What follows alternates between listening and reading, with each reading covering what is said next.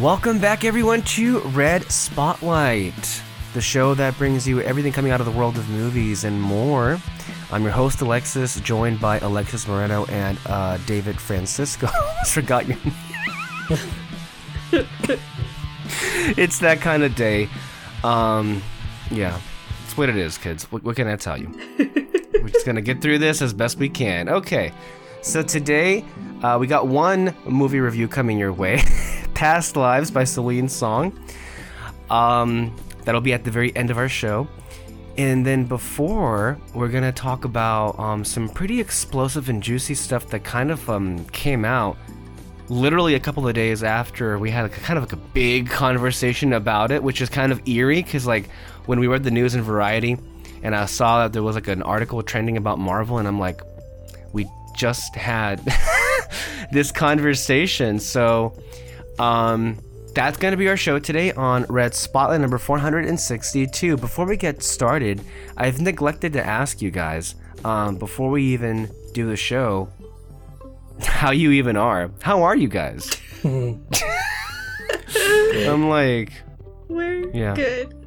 How are you? I've been better, but I'm okay. I'm okay. We're here. We're doing this. Um, we're doing it as best we can. You know, uh, we're now in November, and uh, Wow. we're gonna be. That's crazy. Yeah, I know. Um, as far as our show is concerned, well, it, it's it's a weird month because we're gonna be having a number of big studio releases. Um, the problem being, though, I don't know how. m- I think um, well, maybe half of them we're actually looking forward to, and the other half either we have no interest in or we just um, are- are expecting some not so great things. So off the top of my head, I know this week, well, um, that. Notwithstanding, putting that to the side, you know, the, the big one that comes out this week, the more important one, the better film, clearly, that opens wide, um, is The Holdovers, uh, which is a film that we, David and I actually talked about last week. Um, the Holdovers, that is written and directed by Alexander Payne, stars Paul Giamatti, Da'Vine Joy Randolph, and Dominic Sessa. Um, every everybody has given it glowing reviews. Um, don't expect the sky. I- it's not the best movie in the world, but it, it it's really good. And I would, if you're gonna go to a theater this weekend and spend money, that would be far more worth your time than whatever the other thing is gonna give you. Um, and the other thing that I'm referencing would be the Marvels, um, which, to be honest, um, we've had very low expectations from the very beginning of this project being announced, and they've gotten progressively lower and lower. Um, even up until uh, this very week when they released a final trailer, which we'll get to um, in a few moments. Uh, but that's also opening this week, and I think the following week, um, the Hunger Games prequel, which is interesting in the sense that SAG-AFTRA gave it, um, they allowed them, uh, as in they allowed their actors to go and promote the film because apparently Lionsgate's like, we're broke, man. We need something. So I guess they got the okay to do so. Um, That's and that movie, it, it is, but it's not the only one to have been given that waiver, I guess, if you want to call it that way. And keep in mind also, there um, other projects from like I, I want to say A24, their actors are allowed to Yeah. because they've already made agreements Yeah. individually with the studio. I mean, with the with the actors, so it's fine. Um, but um, moving past that, I'll get back to Hunger Games and Marvels because they're kind of intrinsically linked in a way because they're both big releases from franchises that I'm not sure anybody really expects big things out of from at least these new installments. And they're both mired in a bit of controversy and drama of all kinds. Um, again, we love drama. We're going to get into that in a minute. But looking uh, toward the end of the month, Holdovers will be playing all month long. So if you want to wait until Thanksgiving, you can. It's a great Thanksgiving film. It's also a great Christmas movie. So if you want to wait until then, um, and assuming that the SAG-AFTRA um, strike ends in the coming days, which we've been told, not that we've been told, but we've been reading that um, uh, uh, some kind of agreement is imminent for two weeks now, but we're still no closer Yeah. to a deal than we were two weeks ago. So we'll see what happens. But I mean, I, I think I, I heard somewhere that if this strike is not resolved, like by the point by the by like at least the second week, like I guess next week, they might push Napoleon to next year. Oh uh, that's the real. I know, and that's when that's when I'm really looking forward to because you know Ridley Scott is a great filmmaker. Um, although lately he has been hit and miss. Um, I know some of us were not very crazy on House of Gucci, but all of us had great things to say about The Last Duel. Um, and there's also The Martian that came out in recent years as well. So, and the trailers for Napoleon look have so looked good. great. Joaquin Phoenix is, was born to play that role from an appearance standpoint. He's one of the best actors we have. So, I am looking forward to it. I would see that for sure Thanksgiving weekend uh, or Thanksgiving week. And then another big release that we have, I, think I, I'm missing one. There, there may be a smaller independent film, maybe one of the Oscar uh, contenders, but I'm not sure which one. I'm blanking on that one. But I know um, one that is going to. That one is a different situation where uh, it, it doesn't have necessarily the drama that Marvel's has or Hunger Games has, but it's got a lot of uh, pressure on it, and that would be Wish, like which is unfair because in some ways, I um, I'm not sure how good or not the movie is.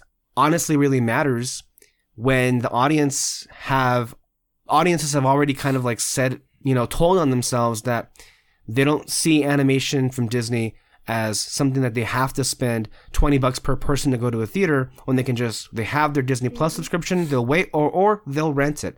Um and I I like I feel like until something changes with that particular model, I don't see how any real uh, realistically any Disney animated or Pixar film will perform pre-pandemic.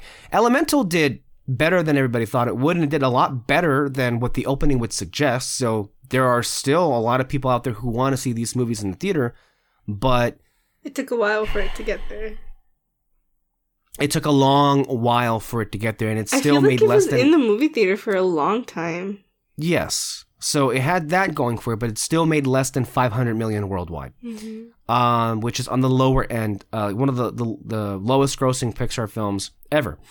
So, I, um, at least for us, we're just looking to see how good it is or not. And there are a couple things to address here, just off the bat with it.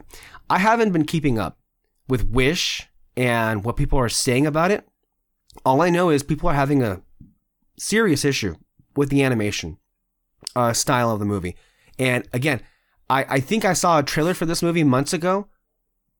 Made no impact, so I don't really know anything. I just know what the lead character looks like. So I want you guys to really like share with me what you've seen online about what the chatter is going on with this movie.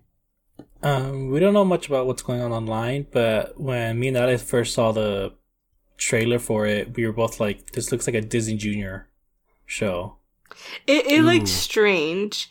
Um Yeah. I I think I sent you guys a message that they released a new I mean, they do like clips here and there. Um there's like a little star character that comes out and it has like a like the the light that like surrounds it. I like Mhm. that part of it, but it's like super specific. So I'm I'm interested to see if like the rest of the movie is gonna look like that, or if it's gonna look how it is in the trailer. Which it's just it it's Kyle was far more harsh. I think he said it looked like shit. yes, it looks like a mix that they tried to do like a mix between the 3D animation and the 2D animation, and it, it's like Mm. in this in between space, Mm. and it just looks awkward. It just looks like unfinished animation. hmm Mm. which is so weird. But I mean, I don't know. I mean, I, I give them props for trying to do something different and a new style, Yeah. which they haven't done in a while. Like the only thing that we got were um, the Pixar shorts, which you can clearly see that those that, like that that's what the, they were trying to do. Um, but I don't know. It just looks. Uh. Yeah. I mean, to, to be fair, as you just mentioned yourself, particularly those of us on this podcast have been calling for years for Disney Animation to experiment more with their animation style and designs. And so from Yeah. that standpoint, I think we're we're happy to see some attempt at that. Um, but I think it's also best to keep in mind though that um, uh, it, it may very well be a case where it just takes time for us to get used to it or for it to grow on us. yeah, You know? I mean, Yeah. I know that people were, um, when the they started doing the 3D stuff, um, you know, people were like weird about it too. You know, people were making fun of the big eyes and stuff like that. So, I mean, Like the one yeah, behind you. yeah. What? Like the Oh eye, my like God, the eye, like the eye behind. Sorry. yeah. No, um, I think the animation they're trying to they're trying to do their own version of like Spider Verse or uh, Puss in Boots. Yeah. Uh, the Last Wish. But you know what? I'm happy you mentioned that, David, because can I mean let's try let's just try to re- remind ourselves while we're living in a, in a in a time now where those films you mentioned are not only very successful but very well celebrated. Um, let's just try. I know a lot of people were praising the initial first look and trailer of Into the Spider Verse back from 2018, I believe, but you know, I, I I have to think that there were plenty of people who needed time to get used to this new look of animation. Mhm. hmm It's just I I feel bad saying anything bad about it because th- at least they're experimenting, and this is not Mhm. me feeling bad for the corporation. This is me feeling bad for the animators and Sure, the the, people the, who the made real them. people, the real people whose Mhm. jobs depend uh, and they put their their life Yes, and, like, and art into it. Yes. for I, I still think that we need to kind of give it a shot. It's just right now it looks a little bit awkward, Mhm. so we'll see. Well, the thing is, uh, the ultimate question is, it is going to come out Thanksgiving weekend. Um, does this thing have a prayer? Uh, performing any better I mean, than the previous animated films the last two years from Disney? Yeah. Because they've not been profitable. No, And they've not been profitable because of Disney Plus. I mean, I think it's just all going to depend on word of mouth. I think Elemental, that's what helped it a lot. It came out at the same time as Flash, so that was already like a bad start. Um, but once people started be realizing, oh, the Flash isn't that good, a lot of more praise was coming out of Elemental, and so I mean, we're just gonna have to see. The only thing going, the only thing that's um for it for Wish is that the story is uh more interesting. Sound looks or sounds more interesting than Elemental. Elemental, we can we even said ourselves. I feel like the kinda trailers did not do a good job at telling us what was going on, and like what we saw was completely not what we were expecting. Mm-hmm. Whereas this one, I feel like it's more straightforward. Maybe? Side note: Elio got pushed to a Oh, whole other year, and I'm so upset. Oh I am my so upset. I am so mad because that trailer was like, "More, please," Yeah. and it's like, "Well, you gotta wait another year." First, Spider Verse is not gonna come out next year, and then this. It's like, Uh, that one, yeah, that one hurt. it's upsetting to me. I would also think that this release, this upcoming release, creates an opportunity for Disney to not make the same mistake again.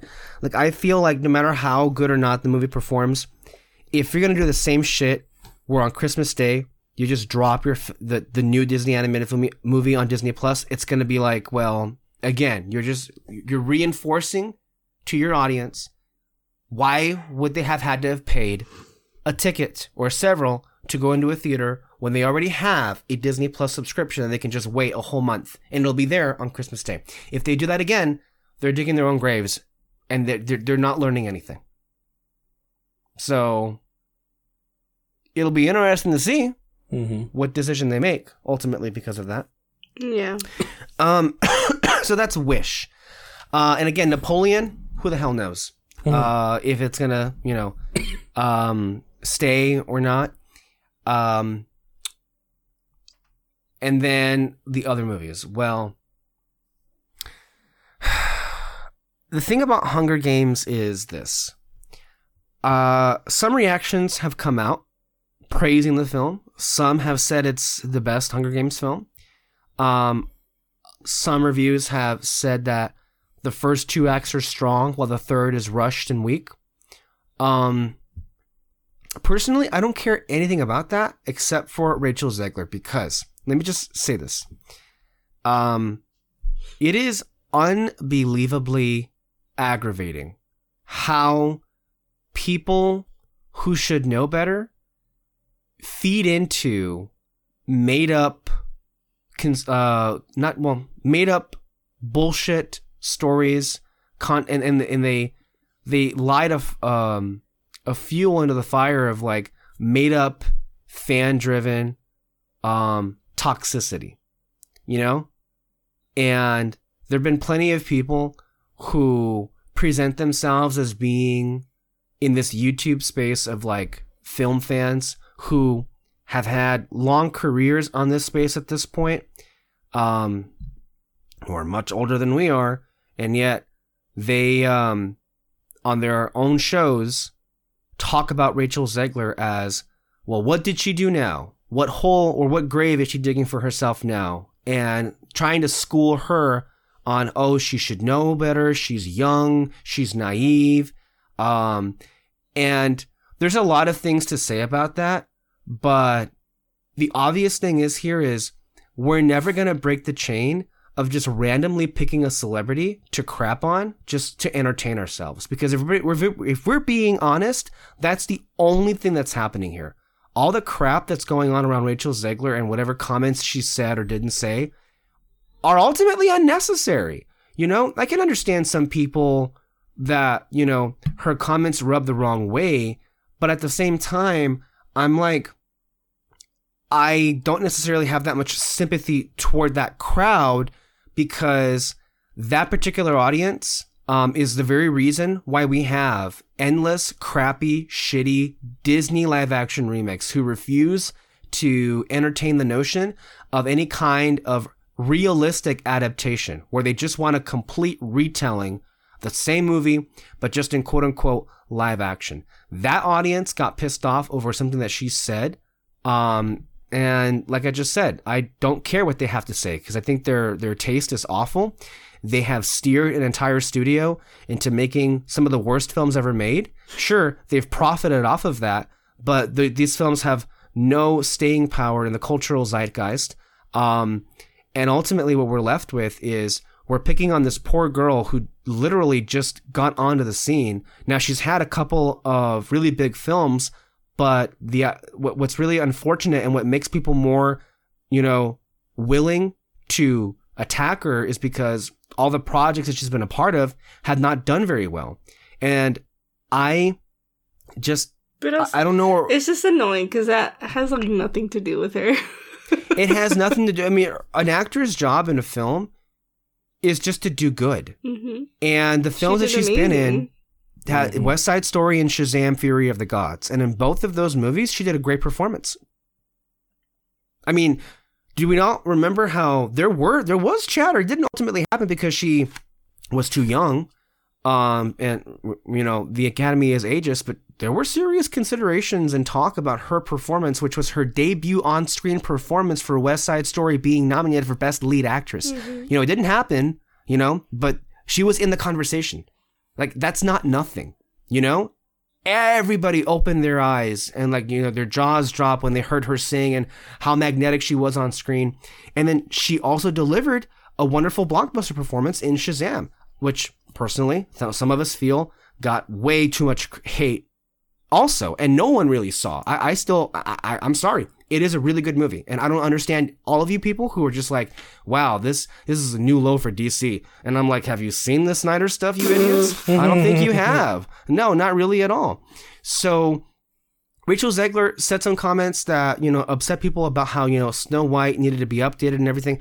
And here's the hypocrisy in it. Some of those assholes, you know, through their comments online have really influenced a lot of the Disney executives into following their lead about things that quote unquote needed to be updated. I'm sorry, wasn't one of the biggest selling points of the recent Little Mermaid um, 2023 uh, and Halle Bailey herself was making comments about how some of the source material needed to be like updated, and she didn't get any flack for that. Am, but why is Rachel Zegler saying uh, getting attacked for it? I am so glad you you mentioned that because I noticed that too. Like I remember specifically that you two were more mad about what Halle Bailey was saying about this movie than anyone else. Nobody was talking about what she she and even other people working on the movies were saying. Rob Marshall was saying some really like questionable things. The director of that movie. Yeah.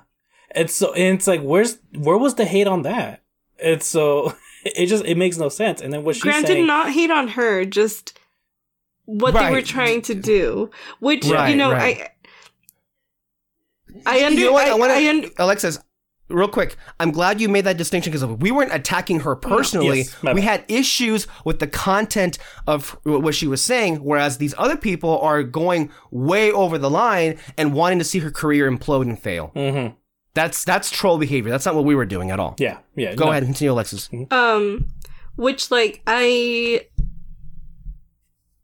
understand in what um Rachel Zegler was saying that like not that I understand but like I, I didn't agree with it either but I'm not going to go and like talk bad about her. Like that's hmm like we also have to remember that you know these people like are trained to do like PR stuff. You know it's not like she went and voluntarily said this. I am like and then especially with disney 100% somebody told her to be saying these things And isn't it shitty how Disney kept their mouths shut and just threw her under the bus? Mhm. yes and i'm gonna bring it back to that picture that was released for the movie where That's right. Disney specifically Oh. went out of their way to say we are not going to hire little people because they are like they were trying to make themselves seem like apparently there was this like this whole thing with Peter Dinklage which like you know I, I like I'm not part of that community I can't say but Mhm. they made it a thing to be like no we're not going to hire little people because you know it's wrong whatever and you know people did criticize them like so you're basically taking jobs away from Mhm. I'm sure they'd like a paycheck and a job. Yeah. It's you like, know which and you like just you know you that. could see every you know there's different sides to it but that was something that they did come which what was it last week when they released the picture and what was Mhm. the main thing on the picture cgi little people We should also mention that movie got pushed back like a whole year, right? Didn't it get? Yeah. Yeah. so they That was bound didn't hire happen. little people but they put dwarves yeah. cgi dwarves Mhm. like i make it make sense Yeah. like No. And then more people were talking about the bad CGI than that. mhm. While Rachel Rachel Zegler got shit on for saying, "Oh, you know what, women power." Literally, Disney has been so contradictory on all of their live action movies, and then all of a sudden, Rachel Zegler is saying all these kinds of ch- stuff and changes that they're making to the movie, and people are taking her word for it, being like, "My gosh, why even make Snow White in the first place?" and all that. But she's not like, making the movie; like she's Yeah. just in it. Yeah, and and mind you, we don't mind these changes. Like we didn't, me and Ella didn't really like the live action Little Mermaid, but the biggest praise that we can give it was that oh wow, they put more stuff into the relationship between uh Ariel and the prince and all that. Which, by the way, we still got to make uh, doing that promise of, of that of that live reaction we can do on our channel. yeah, because these two, by the way, for those of you who are listening and watching, they they were like, we got to do a live reaction commentary for me for the first time seeing that movie. And by the way, for those even further who may not realize, Little Mermaid, um, at least for me and Alexis, the two Alexises, hilariously enough, uh, like that's our favorite Disney movie. Um, and again, plugging in our, our original audio commentary from 2020 of that movie. So continue, David. hmm no, but um, but yeah, it just makes no sense why they um the hate towards her, and it's not consistent. I mean, it tells you a couple of things. I mean, the hypocrisy is just a, it, it reveals it like the fact that Halle Bailey did not get attacked for similarly like I would say tone deaf comments. Um, if not more so, I think Halle Bailey's comments and Rob Marshall's comments were far more tone deaf. Um, and it, it really Theirs, I reveals that they just didn't make sense, like Well, to yeah, what they to were me- trying to say. Well, sure, that's part of it. But didn't it come across to you that they fu- just fundamentally misunderstood what was in the text of the original film? Yeah, And it came off as highly insulting to Howard Ashman. yeah. Um, so, which I would think Disney fans But that's would also like, be like ready very. I feel for. like very niche, like. Which is is fine. And like Right. and like I said, like I understand people being upset to what she was saying about the movie. Um because I remember I made my controversial comments about not liking Cinderella and all of you guys attacked me. but When was this? We you didn't like the live action? um no, the animated one, The classic the one. classic one. Oh, okay. Okay. And um but it's just Which, by the way, uh, oh, I heard the coughing. That's funny. sorry. Um, yeah. Um, plugging physical media. Go get the Cinderella 4K Oh, yes. disc because it looks amazing. Uh, we promote physical media uh, wherever, and that's a film for sure to get on 4K. Don't miss it. Even though I just said I didn't like it. But yes, go get it. I mean, but still, get it. still. um so like i understand you know people having difference of opinions um but yeah like that was just not that was not she did not deserve any of that or what is continuing to Yeah, the level of hatred that she received, I think, and because we have also the other comments by Halle Bailey to compare, revealed itself as just a deep seated personal attack. That's all it was. yeah um, that was going on there. And so, and because, and I also don't, I don't want to, and just like the Shy fact away that she's this. so young and she's getting like that breaks my heart she's, she's like, she's a baby. She's- She's, like, what, early 20s? Like, like, just really, I mean, St- Spielberg discovered her out of high school. that's why to do West Side Story. And the thing is, I, I I feel people feel more okay to go after her because her films have bombed. And the thing is, it's a shame because she's great in both of them. They're both really good movies, but they just had the unfortunate reality is they didn't connect and people were not interested in watching those films for whatever reason you want to name. Now here comes this other one and people are like uh, the Hunger Games, uh, the Ballad of whatever I think, right? I don't know what it is. honestly i don't Um, i didn't really watch Ballad Hunger of Songbirds and Snakes. okay, sorry and so people are like, um, the Rachel haters are just like with their popcorn in their mouths, just like waiting for this to fail because they want to see her fail.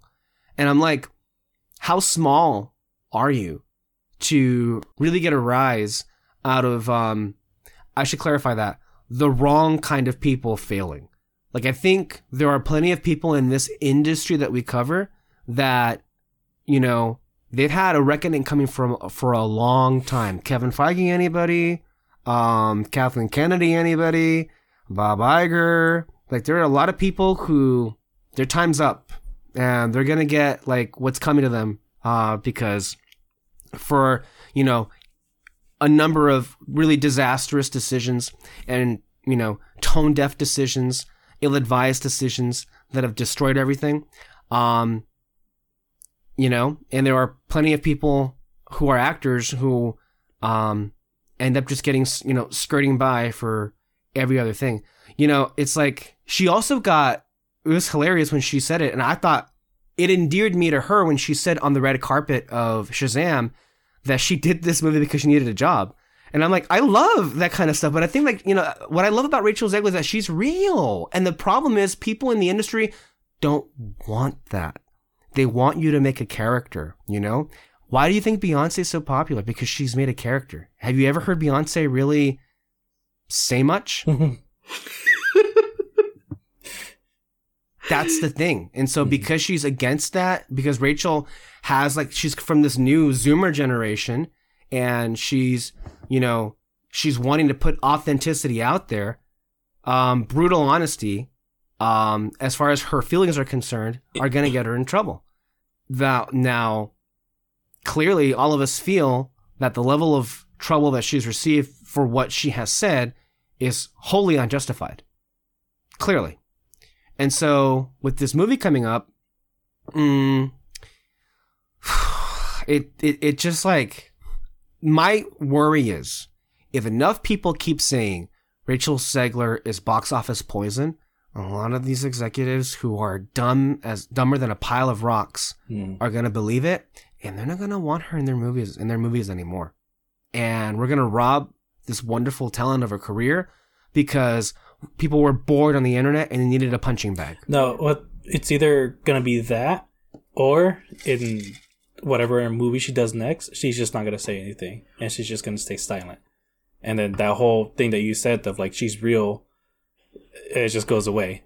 And mind you, you're saying you say you like her because she's real during those interviews and all that. She says what she wants to say, and dudes want to hate on her. Meanwhile, though, Gina Carano is still saying whatever she wants to say, and they're like, "Yes, yes, queen," and all that. But it's like, are you fucking kidding me? so like, it's okay. So like, when we h- want to hate on Gina Carano, we're fucking assholes. But then when you want to hate on Rachel Zegler, Rachel Zegler, you know, you should get praise. We should listen to you more or something. Like what? You- when she's none- literally none of y'all make not sense. saying anything to hurt anybody when this other person is. Yeah, cause especially because you know Gina Carano, you can say a lot of things, but she chose to implode her own career. Mhm. She was told again and again that her comments would get her fired, and you know she felt that her political views and her quote unquote not being silenced was more important to her than a paycheck. Mhm. Um, and you know what? She's entitled to make the decision. I think everybody is of the mind that it was a stupid ass decision. Um, and I think, um, to be clear though, her comments were heinous and disgusting. Um, and she should have been fired because she seemed to take delight and joy in attacking an entire group of people, which is so anti-humanitarian, so, um, evil that why would you want to be associated with that? So, I mean, if she feels like that's the path she wants to be on, sure, okay, we can just cancel you because why would we want you to be um a part of this group if all you're going to do is spread hate? That's the key here. And Rachel was not spreading hate. Mhm. The hate was being thrown onto her. She was getting the hate just because she was a genuine human being. And that's just what we love to do is just knock people down, especially women, especially young women. I mean, you can't help but think of Barbie in the background, right?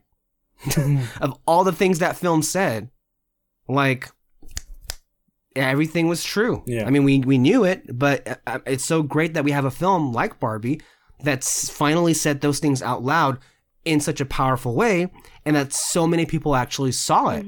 Because I mean, how else do you explain what's happening to Rachel Zegler? That's that's just the reality of it. Um, so I genuinely want the film to do well because I want her to be in more movies. Yeah. It's not fair that her that for whatever reason this falls entirely on her shoulders to some people Yeah. when she was just there to to act. she had no, you know, no involvement in the creative direction of the Hunger Games, which, you know, we're sidestepping the whole thing of like who even cares because, well, yeah, who even cares at this point? Um, the trailers have looked all right. I don't care. Um, personally, maybe I'll check it out, but not really. I mean, Yeah. I liked the Hunger Game movies. I didn't even watch the last but that- one. So I But the last know. one wasn't very good. The last one Really? wasn't very good. Oh, you know, no, it wasn't Oh. very good at all. The last one. I mean, um, somebody let a balloon loose in the theater, and people were far more entertained with that than the movie. um, so that should tell you all you need to know about that situation. Um, and then comes the Marvels, which is a, a different situation too, because I think that the Marvels is getting so a lot of hate, but we have to also make a distinction. It's getting different kinds of hate. And I think some of the hate is very much justified. I think the hate that we're going to throw at that movie, we're not coming from a place where we hate Brie Larson, we hate Iman, we hate Teyonah, or we, you know, we hate anybody personally. We love them. I hate I, I hate Kevin Feige's um, creative direction. I, I I hate his choices, um, and I have said that I want him to fail, not because I hate him, but ultimately, um, I hate what he's done to these films and this universe, and I think he his time's up. As I said, he needs you know the bill comes due. It's time. Um, but ultimately, like whatever anger and frustration that we throw at this comes from a place of wanting projects like these to succeed because we want good comic book films. We want good Marvel movies. I think, and also the other big elephant in the room is it would be really nice if a big blockbuster film that is led entirely by women would be successful. Now, yes, you can make the argument that we've, we've had some of those, like Barbie.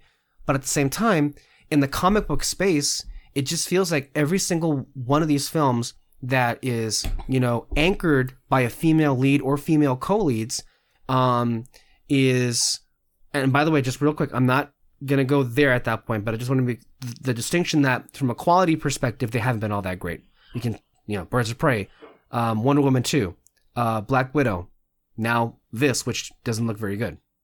So, um, where we come from is it's a shame that these films are not good because it's important that they are for more studios to finance and greenlit more projects with just women in the leads. Because there's no reason why you shouldn't have faith in a project where female anchor the, females anchor the movie. Like Yeah. it's a no-brainer at this point especially because look at what barbie did.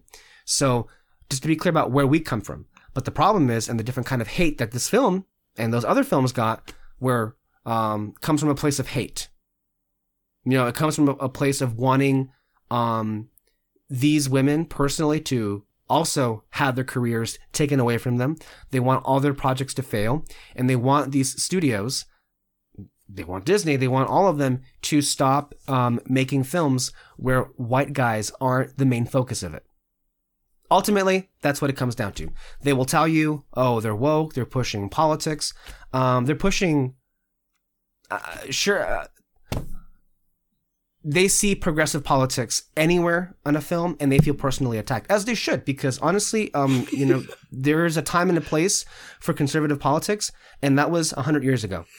Um we there, and again i'm taking a rather extremist point of view because i feel that the conservative ideology is um proven itself to fail over and over and over, over again and leads to authoritarianism. And i mean look at the last three conservative presidents and how every time they left office, we have the economy crashing. You'd think that'd be enough proof, but again, never underestimate the American, the uh, stupidity and ignorance of the American people. So that's my soapbox, putting that over there.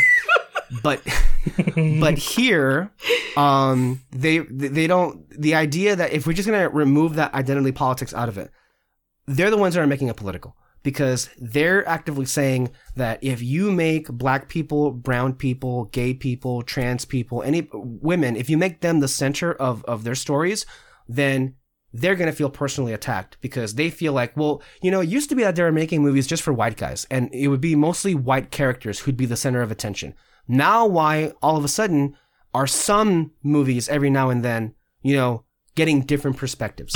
Now, on some level, they, they, they will never communicate this or articulate this, but they don't want different perspectives to be spread across the lexicon because if, if they are, people will eventually realize that conservatism is a failed ideology. Um, but they don't want people to know about that and they want to keep people in the dark. And so what, what do they do? They do what they always do is just like throw a blank term out there, woke, and it distracts you and nobody knows what it even means. And it just means, um, we hate these people and how dare you um, not make us the focus for a change. And also keep in mind um, conservatives primarily are operating from a place of their their greatest fear which is white replacement theory which is by the 2050s um, white people are not necessarily going to be the most dominant uh, group of people in this country because of changing demographics. Um, so now that you have the full context um, this film obviously is just getting a lot of toxicity thrown at it because of what I just said. And I, I, I we, we even, it's come full circle because we even made this distinction with the first film, uh, Captain Marvel, way back in 2019. And again, to be further clear, this whole new wave of, you know, neo-fascist, alt-right, you know, YouTube trolls emerged out of The Last Jedi. Um, well, that was their coming out party, was The Last Jedi situation. But they were here the whole time, but they just like they felt emboldened to do so. And every step of the way, whenever we have, I mean, any movie that was not centered on a white guy last year, in the last few years, we, we it's the same old song and dance. And I just hope that people um, who are listening to this understand that they're not valid. Mhm. There's no reason to take what they say seriously, but it's also important to not, not just ignore it. I'm not a fan of just ignoring it because if you do, you allow it to just fester there and infect other people who don't know any better. So many Star Wars fans continue to this day. Uh, they were captured. They were swayed. They were manipulated by the this this right wing group of people and their their tactics. And so now, because it, it, they have that, they're not going to be exposed and think that they're going to that they're supposed to like more conservative ideas, which is why Alexis and I had a big problem with Sound of Freedom earlier this year because ultimately it was a massive box office success for sure, but the goal of the people who financed the film was not to get you to care more about child sex trafficking or whatever it was. It was to get a bigger audience for their ideas and for their point of view. That was the point of it all. Now, I think most people who saw the film, quite frankly, have no idea all the behind the scenes of what went on. But the point is, if they could just get one more person to subscribe to their ideology, that was the Mhm. point of Sound of Freedom. That ultimately is what it was. So, going into the Marvels, um, because there's levels of hate and different kinds of hate, and we're about to hate on the film overall, it's important and even more important to make the distinction uh, where we're coming from versus where the trash is coming from. Mhm. Um, anything else to add on to that specific part of the hate? no, I mean, biggest example of what you were trying to say is um, episode three of The Last of Us. If you remember, that is the episode. oh um, shit, that's right. Those two gay characters, like the whole episode, Mhm. literally, the main story just like gets put to the side, and you're just focusing on these two gay characters. But everyone who's ever seen it, who's seen it, are like, this is the best ep- episode of that season, and should be talked about uh, for like awards and all that. You know, people actually loved it. But then the conservative side, what what are they saying? They're trying to make you gay. that's that's all they think about on that episode, and not just the fact that they told like a great love story uh in that you know and also yeah like you mentioned too we don't have high hopes about this movie when we're talking about this we just we know what's going on behind the scenes and we just don't like it and we we just don't think this is going to be a good story Yeah. and And I just feel Um, bad. and also and Of course. in terms of you know you mentioned sound of freedom you you two don't like it because of what's happening behind the scenes of what their goal was trying to be me And to be fair, I haven't seen it. Yeah. I You- so yeah. Alexis did see it. Ala did see it. That's why she doesn't like it. I did see it. Mm-hmm. I thought it was an okay movie. I mm-hmm. I kind of enjoyed like the journey that and honestly, most through. people feel the same way. Yeah. Most people walk away. That was good. Yeah, You know? it was it was fine. But like I I, I don't mind. I don't really care about But the, the whole. way that Alex- Alexis portrayed it, it just like turned me off. Like it, re- I was so repulsed by the way that she was describing it. And so I, I, I think I would feel the same way that she would, and I'm like, no, thank you. Mhm. So yeah, we're just like all of us here when we're talking about Captain Marvel, we're mainly talking about what we think the story is going to be. We don't. It never crosses our mind that this movie's going to flop because they're trying to empower women. it, I just feel bad because I do enjoy these characters, and I think that each uh actress um has done a, like a good job in what they've been doing. I mean, um, what was her name, Miss? Iman Vellani Yeah, taking on a she's Parris, Brie. Larson. Yeah. Um. So I I just keep thinking that like it's basically annoying how you know you mentioned earlier the sorry the movies that have come before this uh Black Widow um Wonder Woman I think with the ex- exception of Wonder Woman 2 I think that one they kind of dropped the ball Mm. um, but I feel like the rest are kind of set up to fail, and that I think is what's Mm. frustrating to me. And In, in very different ways as Yeah. well. Mhm. mhm. so, yeah, that's just kind of my take on it. Yeah, for sure. Um so there's a lot of ways um to cuz we'll be talking about Marvels, and then this will also bridge us into the drama that you know that explosive variety article. But I think again to just reiterate what we've been saying for months, the trailers have been very underwhelming.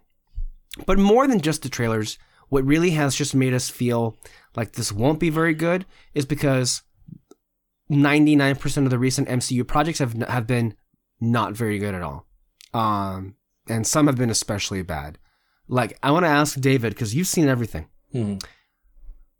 Mm, Marvel Studios, all the movies, all the Disney Plus shows. I think you're the only one that have that has seen everything. Mhm. What's the single worst thing they've done?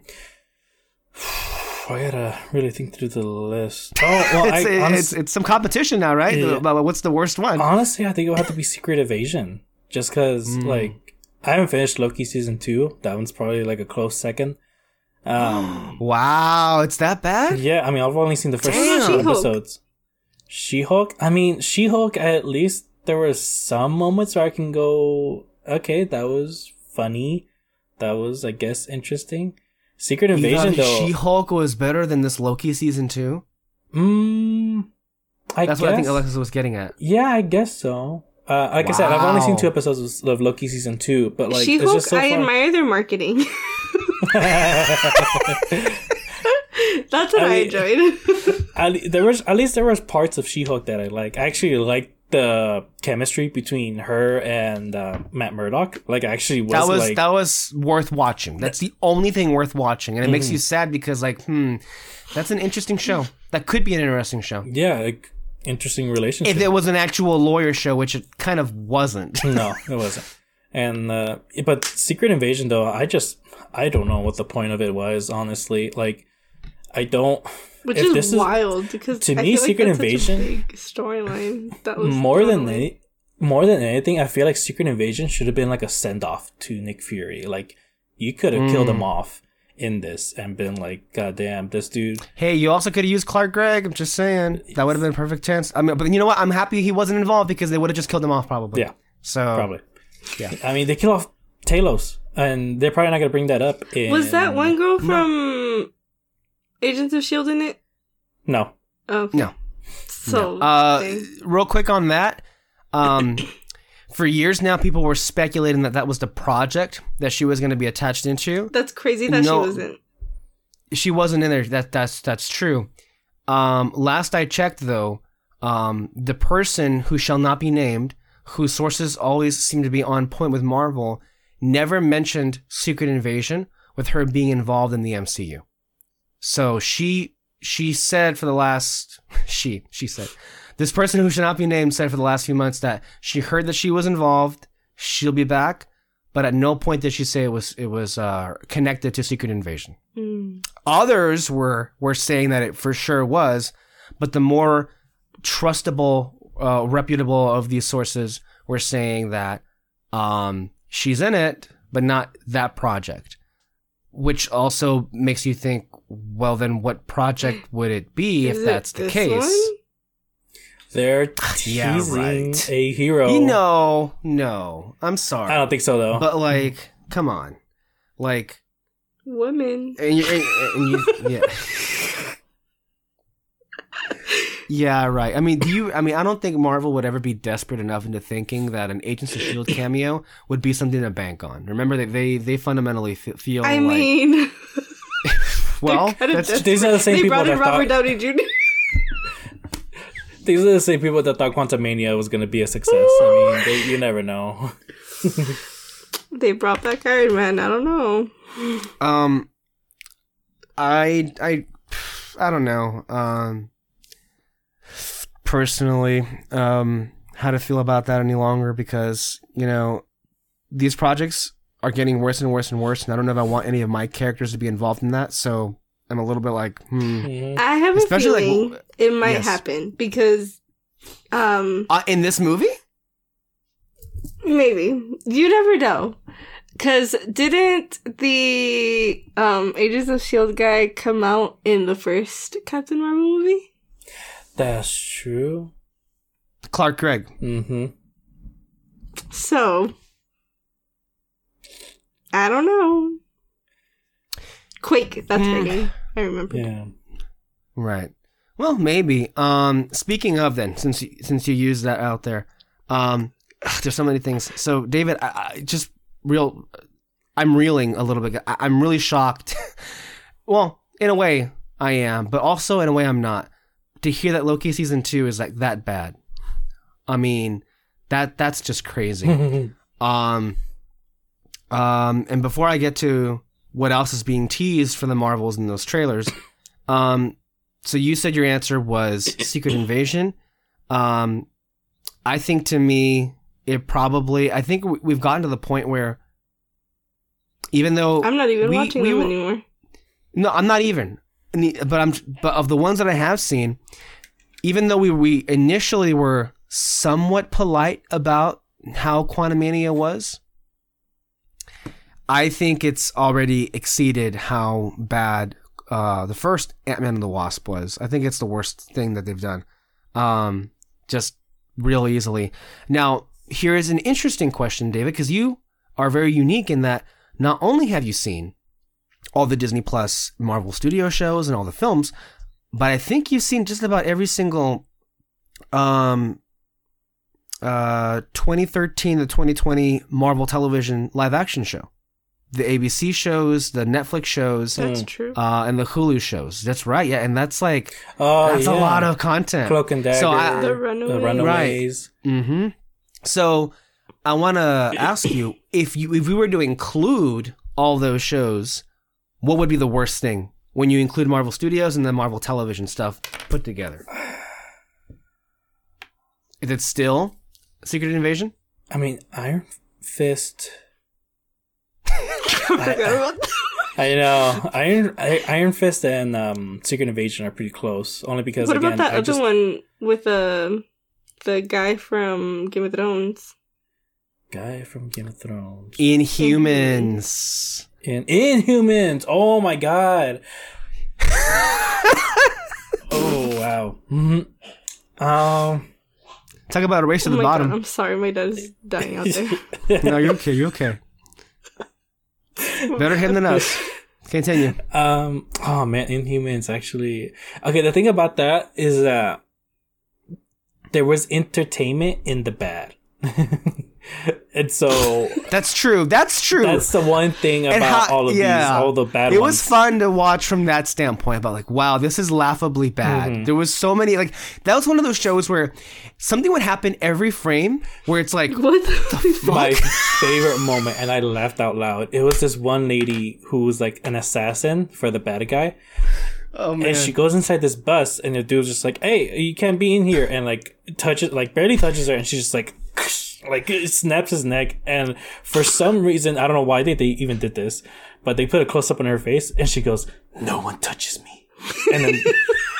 I was just like, the fuck was that for? Why even have the bus driver there at all? no man the funniest thing was when um uh black bolt killed his parents what, and, then and the, the- reveal later on, though, it was that the reason why he said why is because his brother gave him some rumor that his parents were going to like send him away because he didn't have any powers or something, and that was the reason why he said why because he thought why are you Not sending because me he killed them. No, no, no, no, no. no, So Black Bolt, when he was trying to get his powers, nothing was coming out. He didn't. They didn't know why, and so he sits down in front of his parents and he says, "Why?" Like at first, you're thinking, "Why didn't I get powers?" But no, the why, like that's his sonic voice thing, and he killed them. Oh, oh no. Later on, though, his brother tells them. We find out that he- the brother started a rumor saying that Black Bolt's parents were going to send him away, and so that's the reason why he started the conversation with why, as in why are you going to send me away? and the brother was like, "It's my fault that you killed the, the our parents," and it's like that's not the reason. That's, it would have happened eventually. like, dude it wasn't your that, that that era was a trip. Like i there's so many things about it that's just so funny. Like remember that the week that well, remember this. The first two episodes premiered in imax theaters. Mhm. and when that happened what was so funny was that everybody involved was playing the blame game. Um, abc was pointing at imax. Imax was pointing at marvel television for like how bad this was I forgot that And you know- happened. it was a whole thing, right? But you know, one of the things that make that uh it ended up, I guess, um being meant to be is because Inhumans was so embarrassing because it was so bad. Um everyone knew there was no shot for any future seasons. And remember that when it was first announced, it was very clear that ABC was trying to replace Agents of Shield with this show. Um, that's what, and, and also keep in mind that when season five was renewed, everybody involved on Team Shield was like, okay, this is our last one, and they wrote that whole season as a finale season. Um, but the surprise was that they ended up getting uh more episodes, more seasons, because of how bad Inhumans did. That's how bad Inhumans was. Um, that it was like, so but I will give you this. There's entertainment to be had in how bad it is. Whereas everything I've heard about Secret Invasion suggests it's the worst kind of bad, yeah. where you can't even have any kind of enjoyment in it. I really couldn't find any enjoyment at all. I just did not care for what was happening with Nick Fury's character. They set up a mm-hmm. relationship. I didn't care whether or not she was going to be good or bad. I didn't care that the relationship was fixed, I guess, at the end. And the stakes of the movie, they set up this thing where uh, Fury was kind of like, uh, had kind of had like an apprentice who was a scroll, and then he becomes the villain. I just didn't care about it at all. yeah. And I say Iron Fist is probably like a close second. The only saving grace of Iron Fist is the second season that I actually like thought was better than the first, and Right. had like an interesting ending that I actually would have wished we would have had more, hmm but not with Secret Invasion. But it makes you think back to 2017, where Iron Fist season one and Inhumans season one came out back to back. Actually, that's not true. In between Inhumans and Iron Fist, but that same year, 2017, Defenders came out. Remember that? Hmm. I, forget that even happened. I honestly forget that even happened. I feel like I mixed that one and Iron Fist together a lot. I cannot tell you what happened. Yeah. That that was not a great year, and I think that's ultimately that one, two, three, um, was like that was curtains for Marvel Television. Um, again, I I, I think it.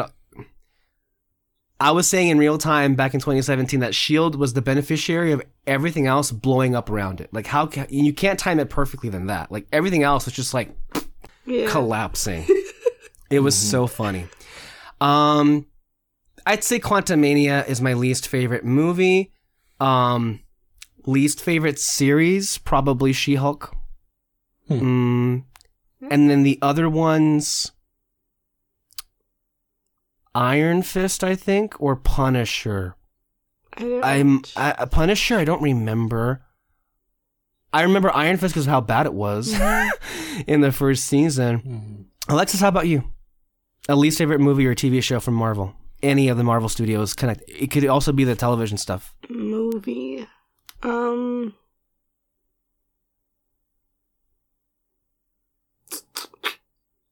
I really don't like Thor 2. Yeah, it's not very Um, good. And Quantumania Yeah. pretty How about a show? Um, She Hulk. Did you I even did watch no, I She-Hulk? didn't. The No, last one. I watched was Miss Marvel.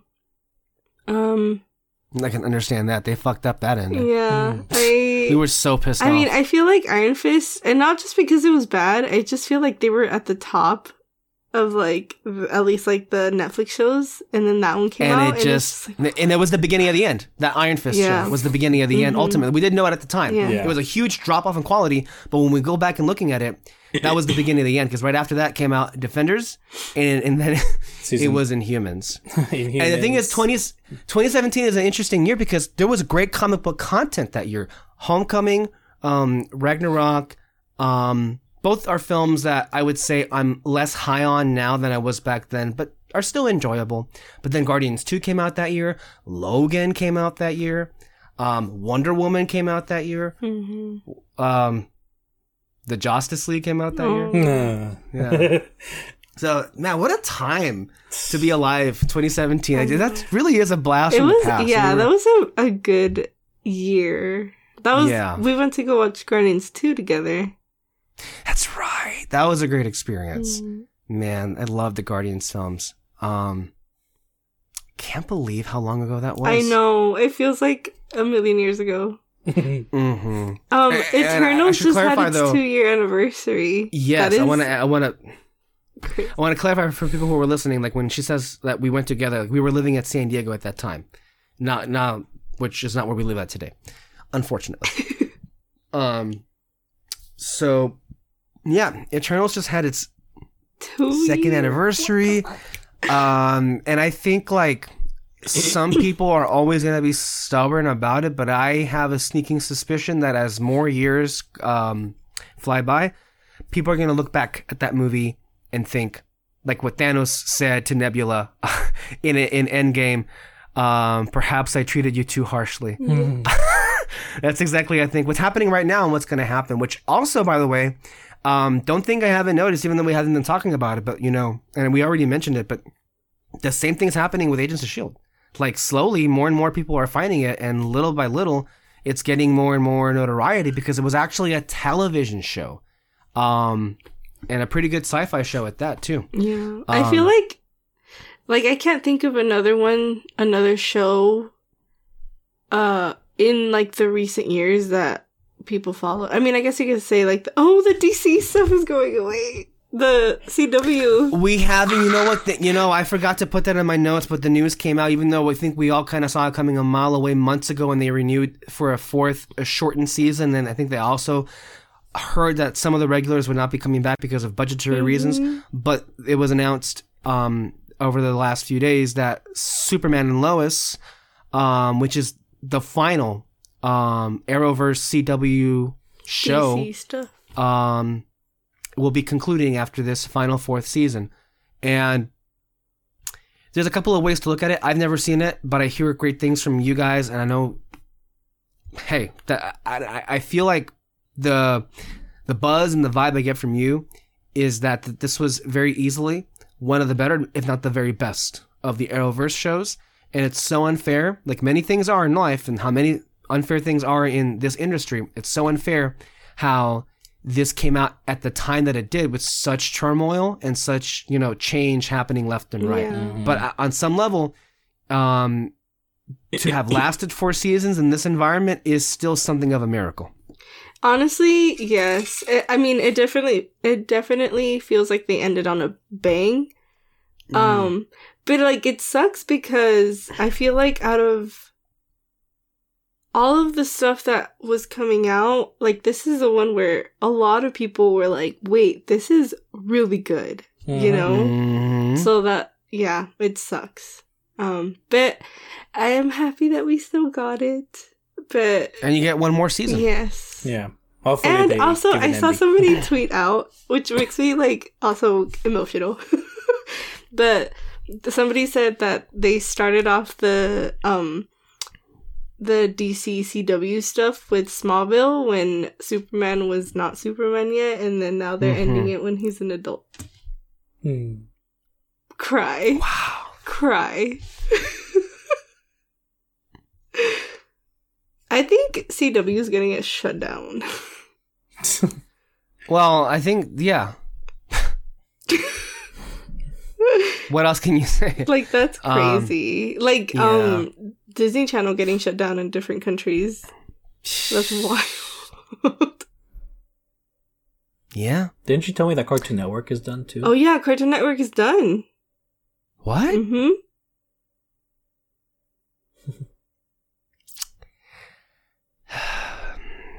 This just feels like the destruction of society. It kind of. But I feel like with how things are going and how things are looking, they're going to come back. I would hope. Yeah. I sure would hope. Anywho, this whole thing, uh, I hope should have informed some people that, you know, um, we've seen a lot of things Marvel. We've seen a lot of things Marvel Studios. Um, and I think we've belabored the point for weeks and months on end that their recent content has been bad. And in some instances, very, very bad. Um, and Variety kind of just let it all out there. Um, and no one came out of it looking good. But before I even read that, um, there is something else I wanted. There were some comments that were made, um, by a different director, um, who originally was being courted to direct Blade. Another thing that's been like just so delayed. Um, but it is related to the situation of um, Nia Costa, by the way, which is the director of this movie, The Marvels. Um, Marvel did her so dirty when that article came out, and it, no one clarified that what else was she supposed to do to leave that movie behind when they're in post production, and especially this is the studio that tells all their directors, don't worry about the action, don't worry about the visual effects. We got that covered. You just come here, you hold the camera, and you can go.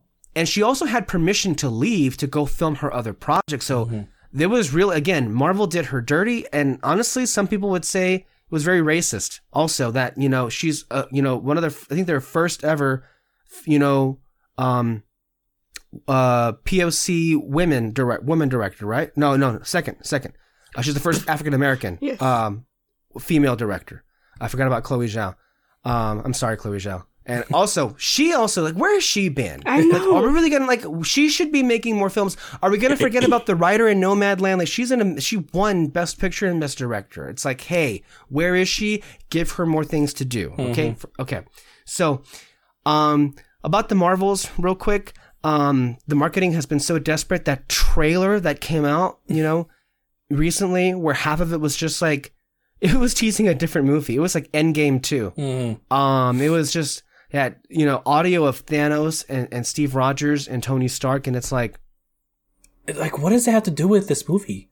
Like, and also, like, she they has, revealed the cameo. she has They revealed the cameo in Tessa Thompson. some, if not nothing at all, like connection to these people. Like the only thing Yeah. she did was just come in at the end. That's something that makes it even more awkward. It's like she wasn't really there, and if there's, if we never even saw any of that, and then also, um, about this trailer is the idea that, um, I forgot.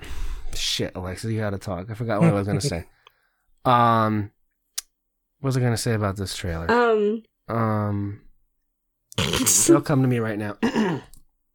Shit, I hate when that happens.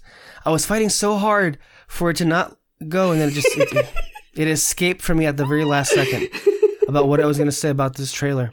Oh yes, um, we had mentioned it earlier when you were thinking about what was being teased. Some people are thinking they're gonna like. Apparently, the post credit scenes are so explosive, and they might introduce X Men.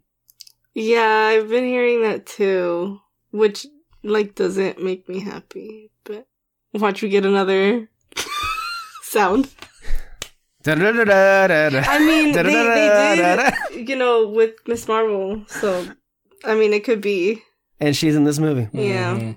So yeah, um, we're not expecting great things from it. It's not tracking well, um, and honestly, um, with everything we're about to hear right now, they got what they deserved. Do you think that they're going to do something with like Deadpool? Maybe they could be, because Deadpool's gonna have X Men characters Mhm. next year in the movie. Hmm. Um, Albert Hughes said he passed on directing Blade when he said it's a bad situation. You never want to be somewhere you're not truly wanted. Um, you're not truly wanted for what you do. You know. And by the way, Nia DaCosta herself said comments like this. Uh, I think about half a year ago. Mm-hmm. Um, people were giving Nia DaCosta. Oh no, that, that's me. Um, uh, he that's me. Uh, now this is him. I think there is a thing that's rarely talked about in Hollywood. There's a difference between a director and a filmmaker. A filmmaker is all encompassing what they're touching on their film. That's a filmmaker to me. And a producer can be a filmmaker too. A cameraman is a filmmaker, a rock star cameraman. A director is one who just calls action and leaves and checks in on the editing every once in a while. Um, Hughes wanted Marvel to hire him for his singular talents, not just to fill in for a gig.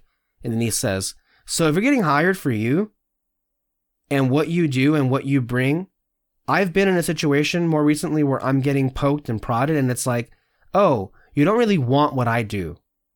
That was checking a box for them, and this is not going to work out. And it didn't mm-hmm. work out. I had to, I had to quit that job. I smelled it pretty early on, and no, I'm not here for that. And good for him. Yeah. But that, that's ultimately what Marvel does. And again, They just want the mm-hmm. name, but they don't want yeah, the actual person. they don't want to actually give up control. Um, so I'm gonna read certain parts from this Variety article.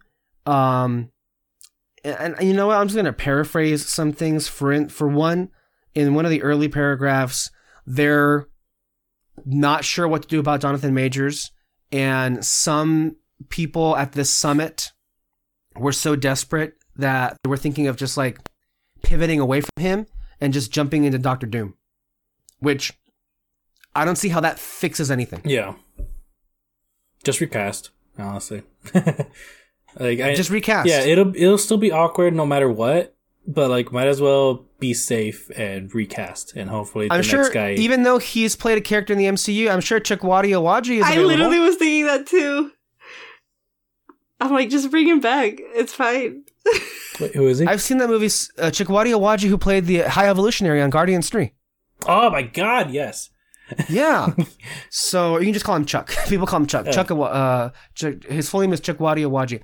Um, he's so good. Um, and they've already introduced the idea of variants. Do There you go. it. Do it. That's all you have to do. Just Um, do it. clearly, I mean, right? So they were also talking about how at the premiere of Quantumania, uh, there was people who were walking out of the theater that were shocked about how unfinished the visual effects looked like. yeah, um, we we could have told you that. um, clearly. Um, It's so funny that about how- people forget about Spider Man. Right, right.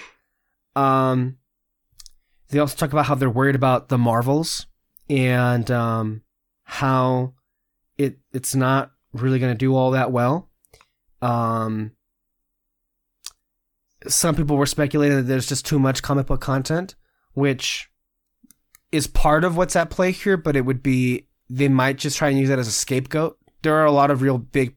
There are bigger problems going on than just oh, there's a lot of comic book stuff. you know? I, I feel like that is like the last.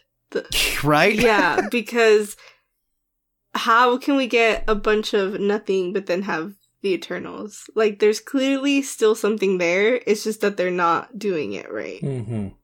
Mm-hmm. Um, and then a big part of the article, as I mentioned, they, they threw Nia DaCosta under the bus, um, saying that she had, you know, trying to imply that she ditched them. Which, even if she did, good for her. Why would she stick around? But what was she gonna do? What was she gonna do?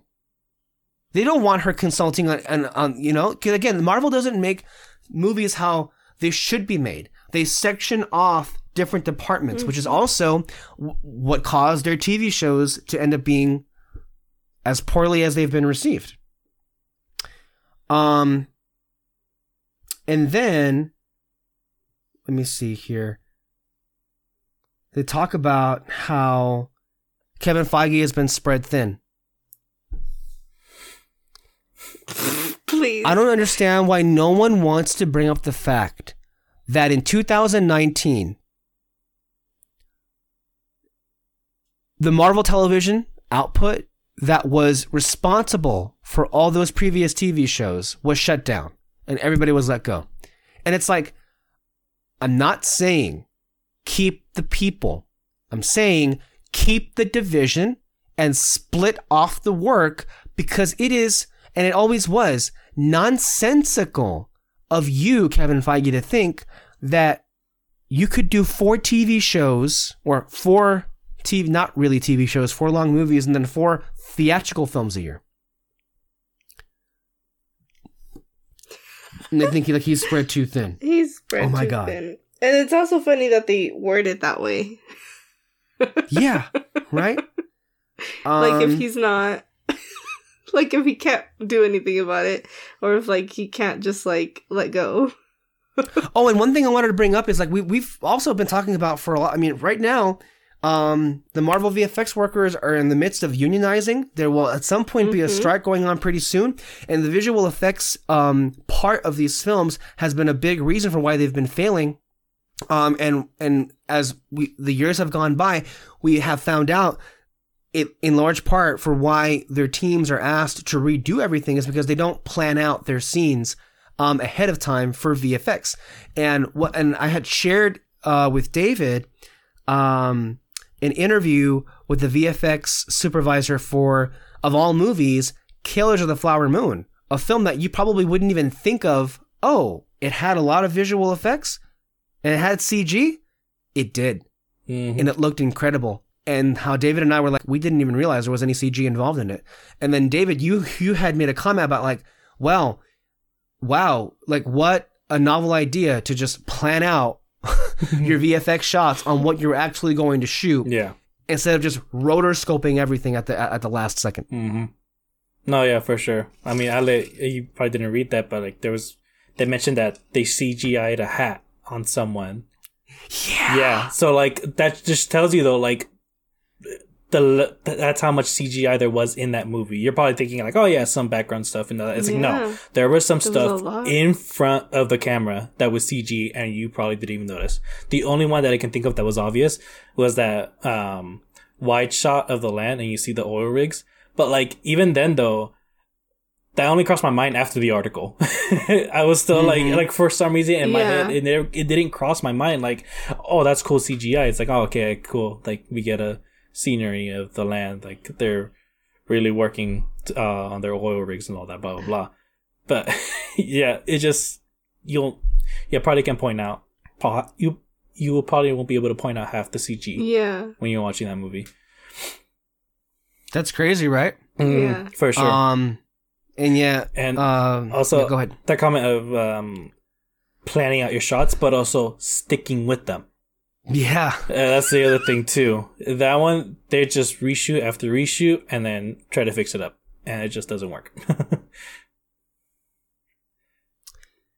Um, some changes have been announced recently. Of course, in a few weeks ago, we talked about how they completely restructured how they're going to do TV shows from now on. They say they're going to have showrunners and they're going to actually test pilots. Those are very big improvements. But if Kevin Feige is still calling every single creative decision, I do, it doesn't matter to me. It's still going to be pretty not great. So, and this week they unveiled what they're calling Marvel Spotlight with that Echo Oh, yeah. trailer. I don't even know what to say to that. It feels thrown together. I can't Mhm. think that this was the, the the point because keep in mind, Echo is not getting a traditional Disney Plus release. It's going to get dropped all in one night, and then also it's going to get dropped on Hulu simultaneously. Mhm. Yeah. And what I, I don't like about that spotlight thing, we remember when we complained, we were talking about Scorsese's thing about, um, Indie Labeling. indie movies, Yeah. the, the indie label. yeah, the indie label. Doing that, you're just telling everyone, hey, this, this isn't is gonna- less important. This is less important. Yeah, this is gonna be more serious. It's gonna be pretty bloody. It's not gonna have all the fun things that you want, the cameos and the superhero fights. Boom. And so you're just putting it in the corner and telling people that it's not gonna be that important in the long run. Which, mind you, Secret Invasion was not important in the long run, like at all. It's not. If they don't even mention Talos in that movie, uh, then yeah, it's not. That show was never important. They're not so- going to mention him at all. No. Um, how did that Echo trailer look to you guys? It felt like a blast from the past in a way. I felt like I was watching a Netflix Marvel show trailer. Yeah, Yeah. for sure. There was blood in it, which was surprising. Compared to Moon Knight, you remember what they said? I forgot about Moon Knight. they were like, "It's gonna be the Oh my bloody god, show." I totally I didn't finish it though, so I can't add it to my list.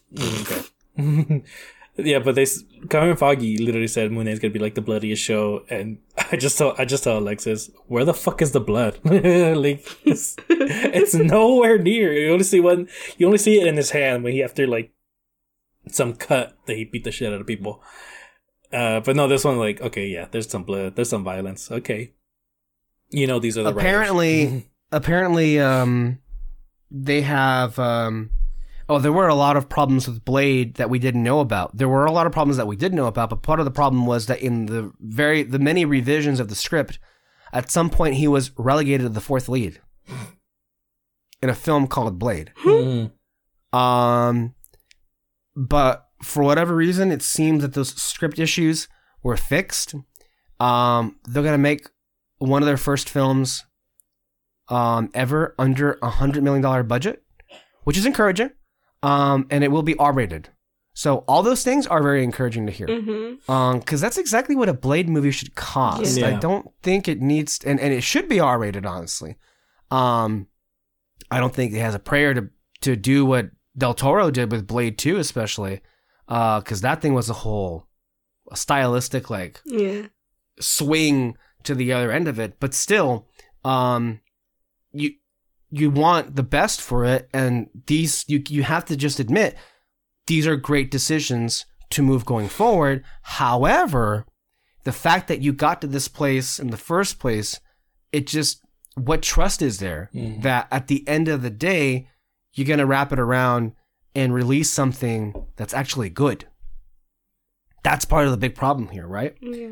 Um, and I'm just amazed that Mahershala Ali has not left them. I know. I He's- know. Either They're being probably. big or he, yeah, that's. Or he really loves Blade. I don't know. he must really want to play that character. yeah. yeah. Um, Maybe he's to- the one that's like, no, we have to do this right. Mm-hmm. Oh, Hopefully. you know, speaking of desperation, one of the eye-opening things that came out of this article, I'm going to read this verbatim here. With Iger publicly acknowledging the downside of a Marvel TV glut that diluted focus and attention, I'm going to stop there. At no point did Iger say that he was the one that started this initiative in the first place to create dis- d- TV shows for Disney Plus. that was him. And then he's like, "Oh yeah, it didn't work out." But did he say, "My bad, guys"? No, he didn't say that. It continues. The keepers of the comic book empire are considering some dramatic moves. Sources say there have been talks to bring back the original gang for an Avengers movie. What it's referencing there clearly Robert Downey Jr., Chris Evans, Scarlett Johansson, Chris Hemsworth, Mark Ruffalo, Jennifer, uh, Jeremy Renner. Um, as I would say, this would include all those uh, who were killed off in Endgame. Um, but the studio hasn't yet committed to that idea.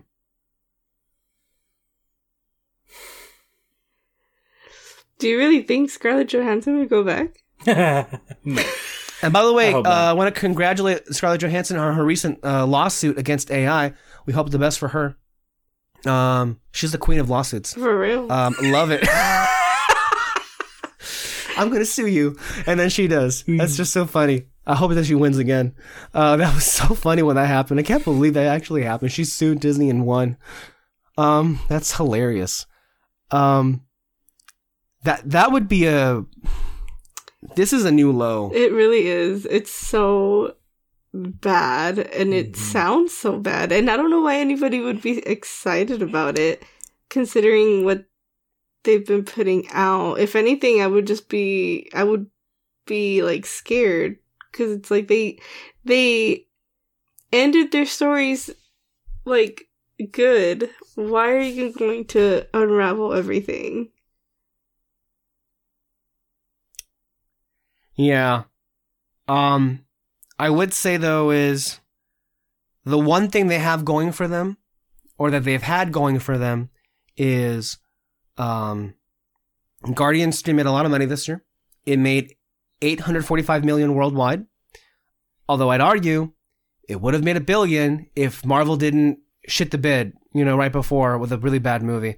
Um, also, um, they seem to have a surefire hit with Deadpool 3 coming out next year. Yeah. I'm looking forward to it. Mm-hmm. Um, so, but other than that, yeah, I, uh, all, all I'll say is like, n- ultimately, nothing here was new to us. Yeah. Not really anything here was new to us. Yeah. Because we've been talking about this for years. And I also want to, you know, not to be that guy, but I am going to be that guy. We called it July 2019 July 2019, when Kevin Feige went on stage at Comic Con in San Diego and presented his slate for Phase 4. And if you go back and listen to that podcast, you will hear a lot of pessimism and a lot of predictions about how this is not going to go the way you guys think. and that honestly might have been one of the best predictions we all made at that point because when you look at where we are right now, Marvel is on the cusp of losing its stranglehold over pop culture. No one's watching the shows anymore. For that matter, Star Wars is doing terrible as well. The Ahsoka numbers have not been great either. yeah. And you got to wonder with Kathleen Kennedy failing, with Kevin Feige failing, with Bob Iger failing. You know, it's funny how people are ready to like they're they're like, okay, let's let's uh, use Jennifer Lee. Let's go ahead and call for her to be fired. Um when are we gonna get to the point where we need to like seriously look at Feige, Kennedy, and, and Iger as like, you know what? You guys were doing okay, and in some instances you did amazing Mhm. in the last ten years. But Shake it up a little bit.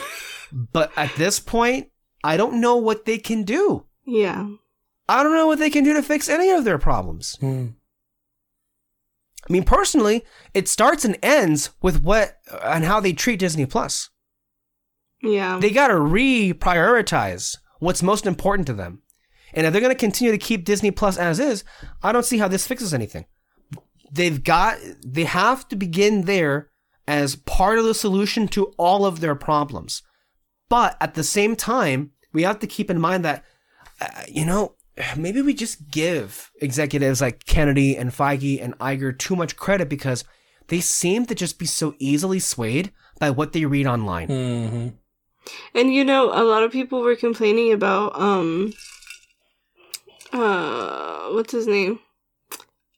The DC guy that's there now. I forget. Oh, James Gunn, Yeah. James Gunn. um about him coming in and, and shaking everything up.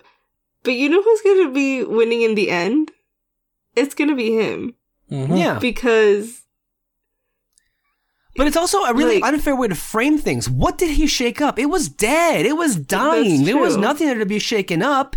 For years and years and years, people had tuned out those films. Why do you think in this year, 2023, three, there'll be a fourth one, but three of the DC, well, god damn, there were three DC films already out this year? there was three With Blue Beetle, The Flash, and, and Shazam. Oh my god. Yeah, and there'll be a fourth one with Aquaman um, next fuck. in in December.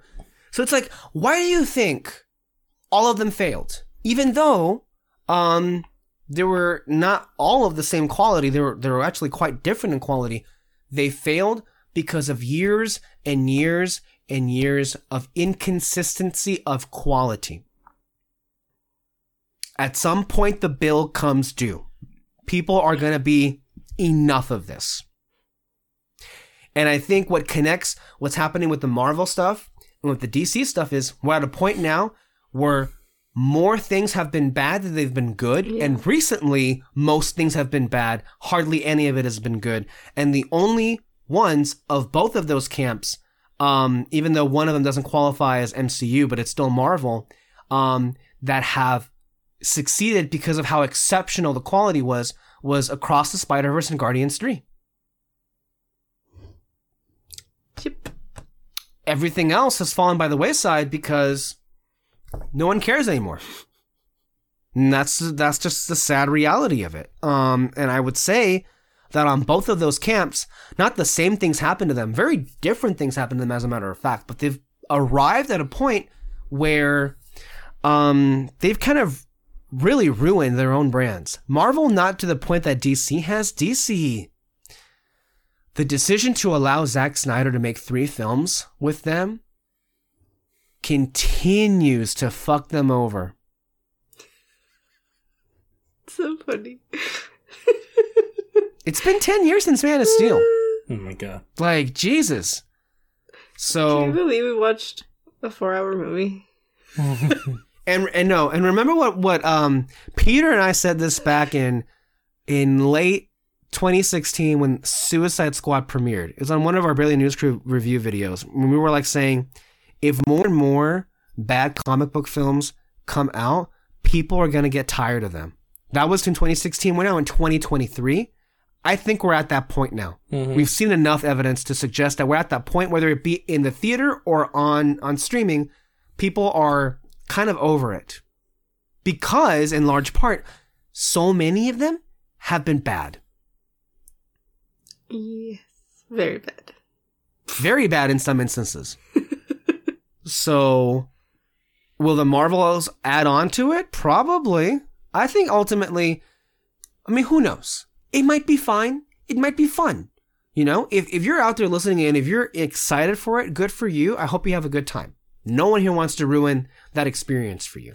But considering how all three of us here have been so disillusioned with the quality lately, it's hard for us to imagine us watching it to like and, and liking it, but it's also even harder for us to even imagine paying to see this movie. We're at that point now.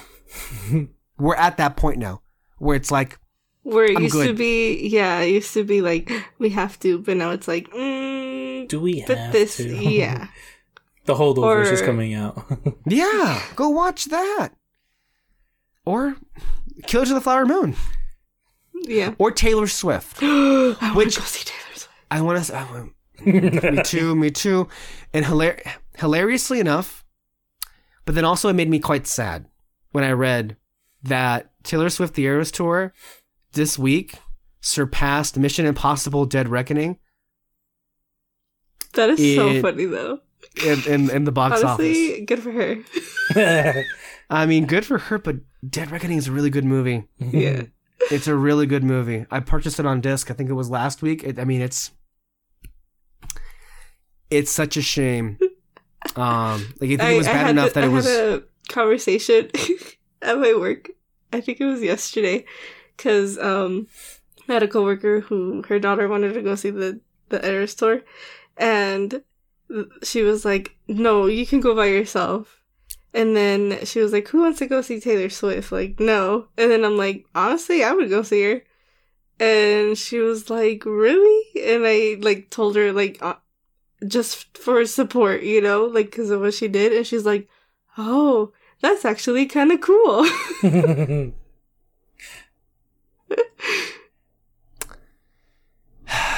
Ignorance. Ignorance can be quite grating, can it? also, apologies. There's an airplane flying over my house right now, so if you hear things, Mm. it's, one of those I had shows. my dad It's- dying next. It's just one of those shows, people. Oh God. Um. So, uh, what's the point of any of this? I don't know, guys. I just feel like we're at the point where I think the days of us giving a shit about Marvel are are over. hmm And if we're being honest, even more honest with ourselves, I think they've been over for a while now. Yeah. I think they need to take like a year break and just Take kind a of year break. And you know. honestly, I honestly thought um, Falcons Captain America should have been like the next movie. Or it should have. Where is it? Why? Yeah. Why And don't if we they want to like really make a change, start with that. Just like you know, look back at that movie, see what you have, and move forward. And I mean, like bring up like what what has happened after the blip, after everyone came back. Like give us that information, like set, make it set. we still don't know. Wait, no, I think we do know.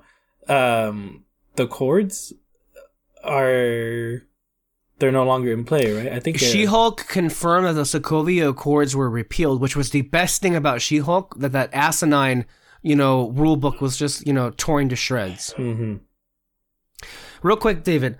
Um, if I'm not mistaken, um, what was it? The show here. Uh, oh yes, this is big. She who shall not be named was hearing from her very reputable sources that there was chatter over at Marvel Studios about them not being sure about whether or not they actually want to even do the Thunderbolts. Hmm. and implying the possibility of them just saying, "Never mind, we're not going to do that movie after all." Don't do it. I think they are.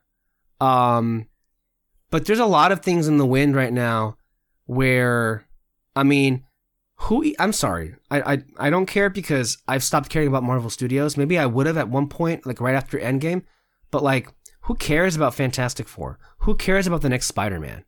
Um, a lot of people do. I understand that. I mean, I don't care about Fantastic Four.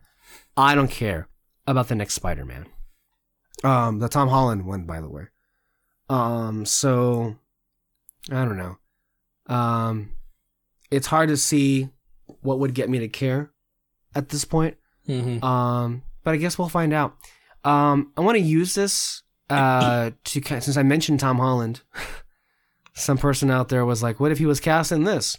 Hmm. Um, speaking of box office poison, um, you know where where the hell is um that hate coming? I mean, um, look, he's very charming, he's very popular, and he comes across like a wonderful human being, and nobody wants to see him fail.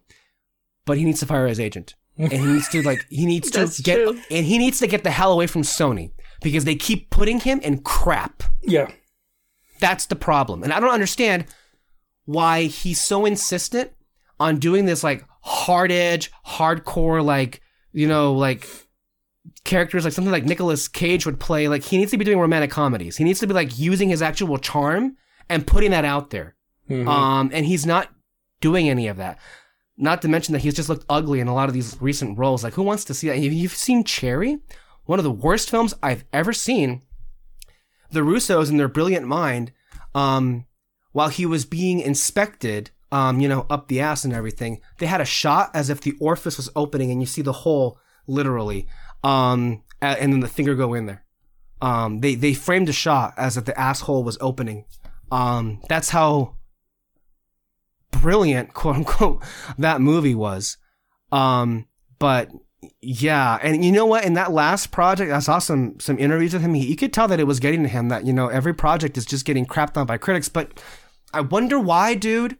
I Yeah. wonder why. And the thing is, this he has he's friends with Timothée Chalamet, and he happens to be in a relationship with Zendaya, who does nothing but amazing work after amazing work. She's won like two Emmys, I want to say, or she's won at least one Emmy for Euphoria. It's like you can't just beg her, like, "Hey, I give me a lifeline here because everything that I'm doing is just getting destroyed and ripped to Mhm. shreds by critics." Yeah. Um, and he's and like it's not him because he's not bad. he's a really good actor. yeah, like even Mhm. in the movies that have come out, like he's not bad in them.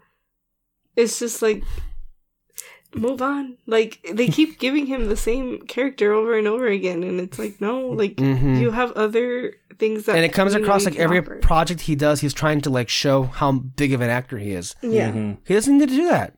No. I, I still think the best performance he's ever given us was his first movie, um, The Impossible, which came out 11 years ago with um, ah, fuck, what was her name? Uh, Ewan McGregor was in it.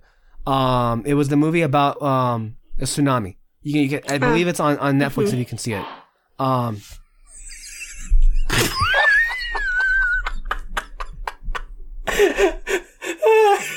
I'm so sorry.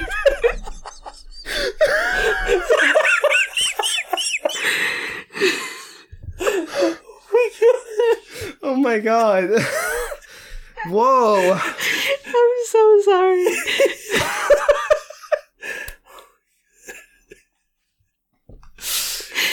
Hopefully it's not that loud. Hopefully people think we're laughing at nothing. Audacity. But I think Probably they saw the up. little squiggly lines. Jesus. Um.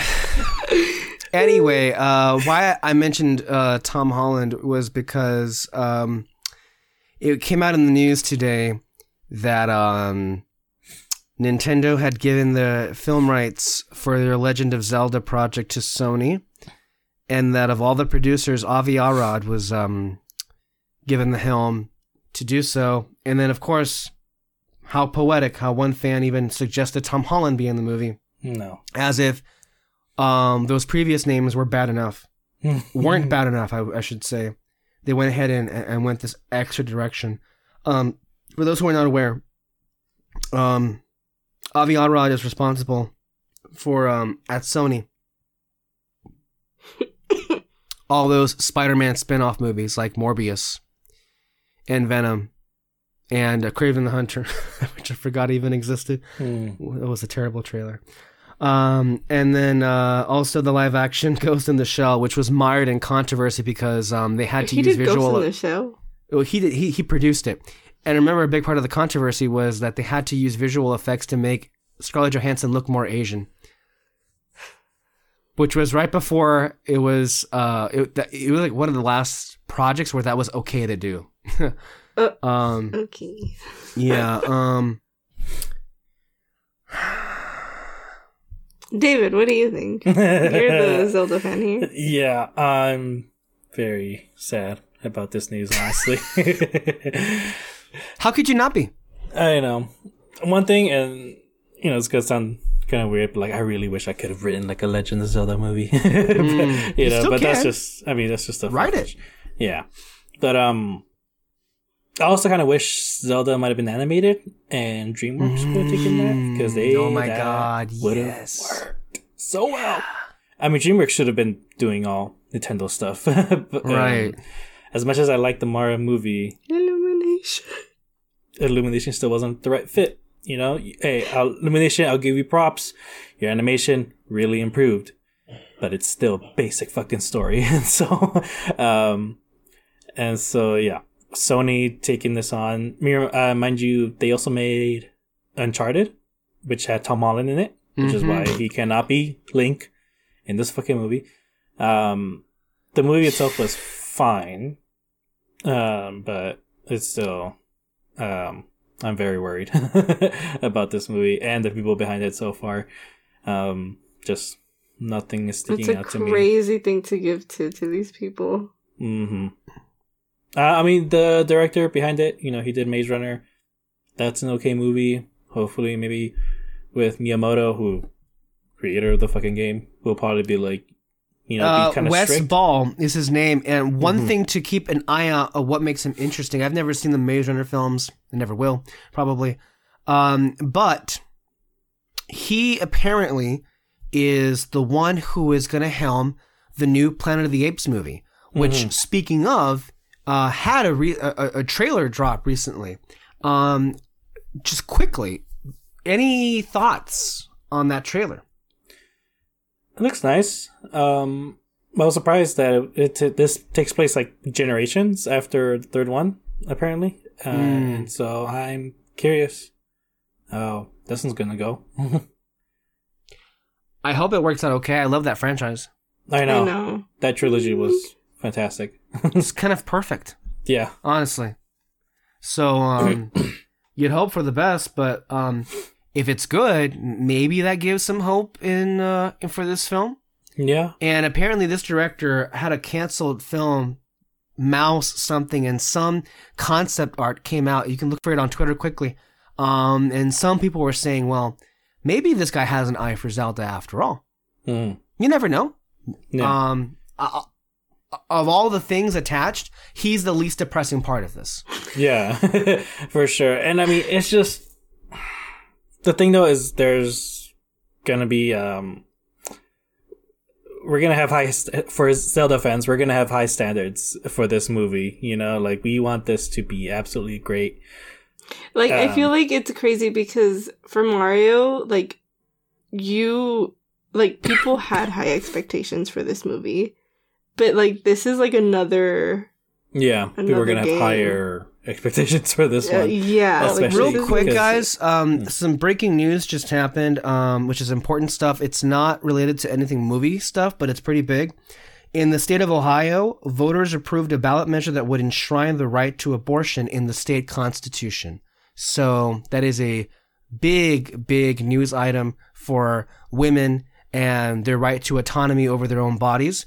And also a further indication about how this, um, um, these thugs that are on the Supreme Court are so tone deaf and they don't, uh, they've not realized, um, the waking sleeping giant that they brought up here because there are a lot of people who are standing up to a lot of these medieval um, ideas and saying fuck no. Now, I don't know how that manifests in a presidential election. Not thinking about that, uh, but um, at least um, evil lost on that ballot today, which Yeah. is which is um, good to hear about. Um, Yeah. And just wanted to put that out there. I'm sorry. Continue what you were saying. Uh, no, yeah, like I said, people have high, really high standards going on for this movie. There's a lot of material to work on. Don't throw it in all at once, please. Um, that is Sony, Sony, man, so many bad movies, especially uh, films that were meant to be the first installment of a future universe. They have continually like fumbled and fumbled and fumbled on this. Here's the thing I'm curious about with Sony is that do they care about this franchise? And what I mean, Why did is that- Nintendo give it to them? I know. I honestly trust Disney more than Sony on. on I that, thought they were going to give this to um, Universal. Oh, Universal, true. See, I, I was under the impression they were developing an animated film, which is why we thought it would be Illumination. But if it's live action, Universal Studios is right there. Yeah, you already worked with them. They made they made you Nintendo Land. like what the fuck? Yeah, I can't imagine the Universal people were happy about this decision. Mm-hmm. Not at Uh, all. Yeah, but um, what I mean with uh, Sony, if they care about this franchise, from what it seems like, whichever movie they just don't really care about turns out to be great, and with the ones that they do really care about and try to like really uh see every single second David, of the progress of Are it, you it goes to saying? shit. Are you saying that movie executives are dumb? Yeah. Because you get the impression, going a little bit back to Marvel real quick, that they have no faith in Echo. What if it's good? hmm Wouldn't that be funny? Yeah, and then with Sony, when the first Spider-Man movie came out, Tobey Maguire, I'm pretty sure they were just kind of like, "Eh, we got the rights for this. Let's just like a make make a movie." Great. Hey, Then they decided to be like, "Hey, we can make a franchise out of this." Amazing Spider-Man comes out, and they really try to set up Sinister Six, and it fucking tanked. And mind you, Spider-Man Three with Tobey's, um, that was when they were starting to be like, okay, let's let's keep this going, let's make this into a really big franchise, and then they try to in, try to force um, what was the director's name? Um, Sam Raimi. Sam Raimi. They were like forcing him to make all these uh add, add on these villains um that he didn't even want. He didn't want Venom at all. And I can't remember if he wanted Sandman at all, but um yeah, he for sure did not want Venom in his movie, and, but they forced him to put it in. and yeah. And then comes um then the Tom Holland movies come out, but that one they're I think they were a bit more restricted, you know. right? They couldn't they couldn't use all of Marvel stuff, but they really wanted to like put in Marvel MCU stuff and all that. and you know, they made a cool movie. Spider Verse though, that one, they did not care. They really didn't. They were just like, we have the rights for this. We need something of our own. And the creators of it, the um, yeah, the creator, the creators of it, they were like, they didn't want to be involved in the beginning, but they thought, okay, let's give them an idea, one that they would have to say no, which is, we want to make this as comic, make, we want to make this look like a comic book as much as we can. And so they just went, yeah, sure, do whatever you want. And we got Spider Verse. So like, whenever it's a movie that they just kind of like, they know they can make something out of it, but they don't really care much about it. That's when they make a good movie. It just makes you think. I wonder how much better things would be if executives just like were a little bit more hands off. hmm It's know? okay to just think of the business side of things. Like it's perfectly fine. Mm-hmm. You know, it, again with this movie, with Legend of Zelda, they have a movie here. It's it, like, this movie has a It more like of a rates chance. itself. It writes itself. It, it's gonna has more of a chance to be better than be- better box office wise than Mario movie. Like it's all right there. hmm just let the creators be creative, you know? And it's okay to like, and to me, business wise, it's smart to like spread it out. Don't put all your eggs in one basket. Just be like, we just want this villain in this movie right now. And then that's it. Well, um, I guess we'll see how it turns out. Um, before we get on to uh, the movies, I want to play for you a clip from the best, um, excuse me, the the next best picture podcast. I actually shared those clips with you guys today earlier about some interesting things that could happen on something we all discussed last week, which was um, the number of nominations that Barbie could receive at the Academy Awards. And I know for um, many, many years now, um, many of us have been very one one of the categories that more often than not enrages us because of who's included and who's not and who wins and who didn't is best original song. So, with that, I'm gonna play this clip. Um, I don't know if you guys heard it already. Um, did you? I did. Oh, I'm gonna just bear with me here, okay? Let's say only two songs from Barbie end up getting into Best Original uh, Song. I think that's like the thing now, right? Like you can't have. Which, by the way, uh, they're gonna th- submit three: "Dance the Night" by Dua Lipa, uh, "I'm Just Ken," and then um, what was I made for? They're gonna they officially confirmed they're gonna submit three, but because of recent rule changes, only two, only up to two songs can be nominated per movie. Which I think is pretty stupid, but okay, whatever. Um, that's what they ended up deciding. Yeah. Anymore? You can submit three, but I think you can only have two get in. Exactly. So which so which two do you think were, are getting in? I'm just Ken and the Billie Eilish song.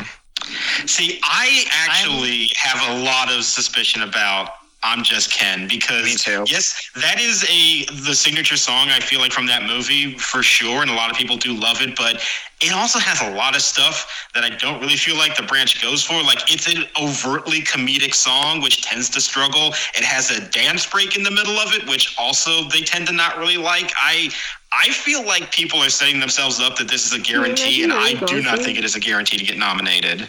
I completely agree. I almost think it's like Encanto with we don't talk about Bruno, where it's like the bigger hit didn't get nominated, and yet they still find a way to somehow convince Ryan Gosling to perform it on the ceremony, despite it's not nominated. Yeah, it reminds me of when Mary Poppins Returns Yep. coming out a few years ago, and everybody was Mhm. talking about that uh, that freaking song with the the, The, the chimney sweeps, that weren't chimney sweeps or whatever. I don't remember the movie. And I was I was all season saying no no it's gonna be the ballad it's gonna be the ballad that's how they always go and that's how it ended up being. You know I'm scrolling right now I can't even find the last time a song that was this overtly comedic was nominated. You know there was South Who's Park, a a few years ago. Yeah, there, I mean, there was Husavik a few years ago, but that song is not funny. No, yeah, this Same is with, a like- serious song. Exactly. I mean, when a cowboy trades his first for wings is kind of amusing, I guess, but the tone of the song is not Oh, next one. Sorry. trying to make you laugh. Like that's just not kind of the thing they go for recently. I, I will say what I think does help I'm Just Ken, besides it being like an integral song to the film in the middle for that character, is that there's a pretty strong chance Ryan Gosling could get a supporting actor nomination. If you're going to play his clip, it's literally going to be the scene where he's walking and he's doing the gestures as he's singing I'm Just Ken at the end. Like they're to want like if these strike like ends amicably soon. You know, they're gonna want Barbenheimer. They're gonna want Gosling performing it. It is. I. I. I really feel that they're gonna go with. I'm just kidding. I'm not saying it's gonna win or nothing. I. I think you know they'll probably lean more towards um, the Billie Eilish song. But I've seen a lot of conversation about like you know the maybe the Dua Lipa song instead of I'm just Ken, which to me that feels more like the um the song in Top Gun last year that plays on the beach that misses like it's just a fun, you know, poppy song compared to like I'm Just Ken is to a lot of people like some of the highlight of that film. I don't That's deny it's a highlight.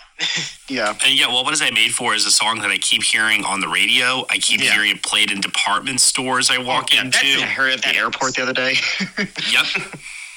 I can. I just think it's funny that you know we're not even saying which Barbie Barbie song is going to get in or potentially could win. It's like what's the second one that's going to get in? We're Yeah. just, it's just so strong right now. Color purple. Okay. Not So- campaigning. Mm. Couple of troubling things that were said there. Um, because if you ask me, if you're not even gonna nominate I'm Just Ken for Best Original Song, I feel like that would be such a travesty. You should just cancel the category. cancel the category and never bring it back. That's how passionately I feel. And I never say that. But it's like, I'm sorry. Not only should it be nominated, it should win in a landslide. It was. It's a musical number inside the most watched movie of the year. Do you think um Taylor Swift has a chance For what? For what? what did she write? for the Eras tour? I don't think that counts on it. I don't think it counts because Why? it It's a movie. because it has to. Yes, it is, but it has to be a song written for it. So unless it was like if it, if it was like an original track that was written for the release of the movie, not the concert, but the release of the movie, then it would qualify. Dang. But it would be funny though. It would be amazing. Um, didn't she? Was it her? Didn't she do a song though this year for a movie? I think they tried to submit All Too Well last year, uh, because she did the All Too Well Ah. short movie, uh, which she also tried to um, get nominated, but like um, the Academy slammed the door hard on her. That was one of the only times I think she like outward uh, like outright like failed. Was like she tried to get nominations for that That's for best short film, and it's Look like yeah, it's okay. Um, but um, the thing is, I don't. I think maybe once she's been nominated. I think the Golden Globes have nominated her more for songs she's written for movies. The Academy has not responded that well to her specifically just yet. Um, however, I would think that both I'm Just Ken and What Was I Made For will be nominated. Now the trick becomes, Which one? was- and the thing I is, I honestly will be surprised if I'm just Ken wins. Um, because it's so surprise. obvious, but it's like it's in their Yeah. nature to go for the one that's not so obvious. That being said, the Billie Eilish song wouldn't be a bad winner. no, it's it's really good. It's a really good song. It's also in, in, in maybe in more ways than I'm just Ken, the the, the song of the movie. Mhm. Um, and Billie Eilish is And- and the thing is she's already won. She's won once before, Mhm. two years ago for um James Bond, Yep. so she could win again. And also, if they don't get Ryan Gosling to perform this song, so they have truly failed. but Well, I also I think hope Ryan that, like, Gosling agrees to it because I want to say I remember them. I remember he, He- and Emma being Uh-huh. asked to perform for the La La Land So- songs, and they were like, "Thanks, but no thanks. Let John Legend do it." yeah. I hope they do it and just get some all the male actors sitting down. Oh my God, I Just, just get them up and have to them I'm dance. just so. ma- That'd be so great. Bradley Cooper put it all out there, and so did Lady Gaga in that performance. Ryan and Emma should have done that too. They should have. But it's also kind of funny if he does do this and he didn't do all La Land.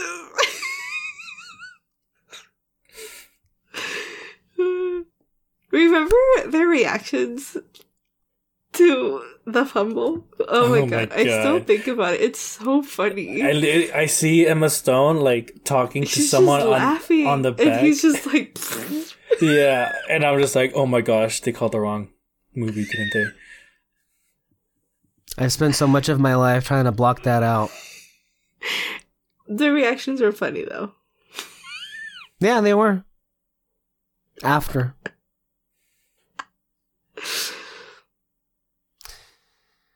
Oh, that was an old wound to reopen, that's for sure. Um, although we haven't talked about it lately, but I'm really getting excited for Bradley Cooper's new movie.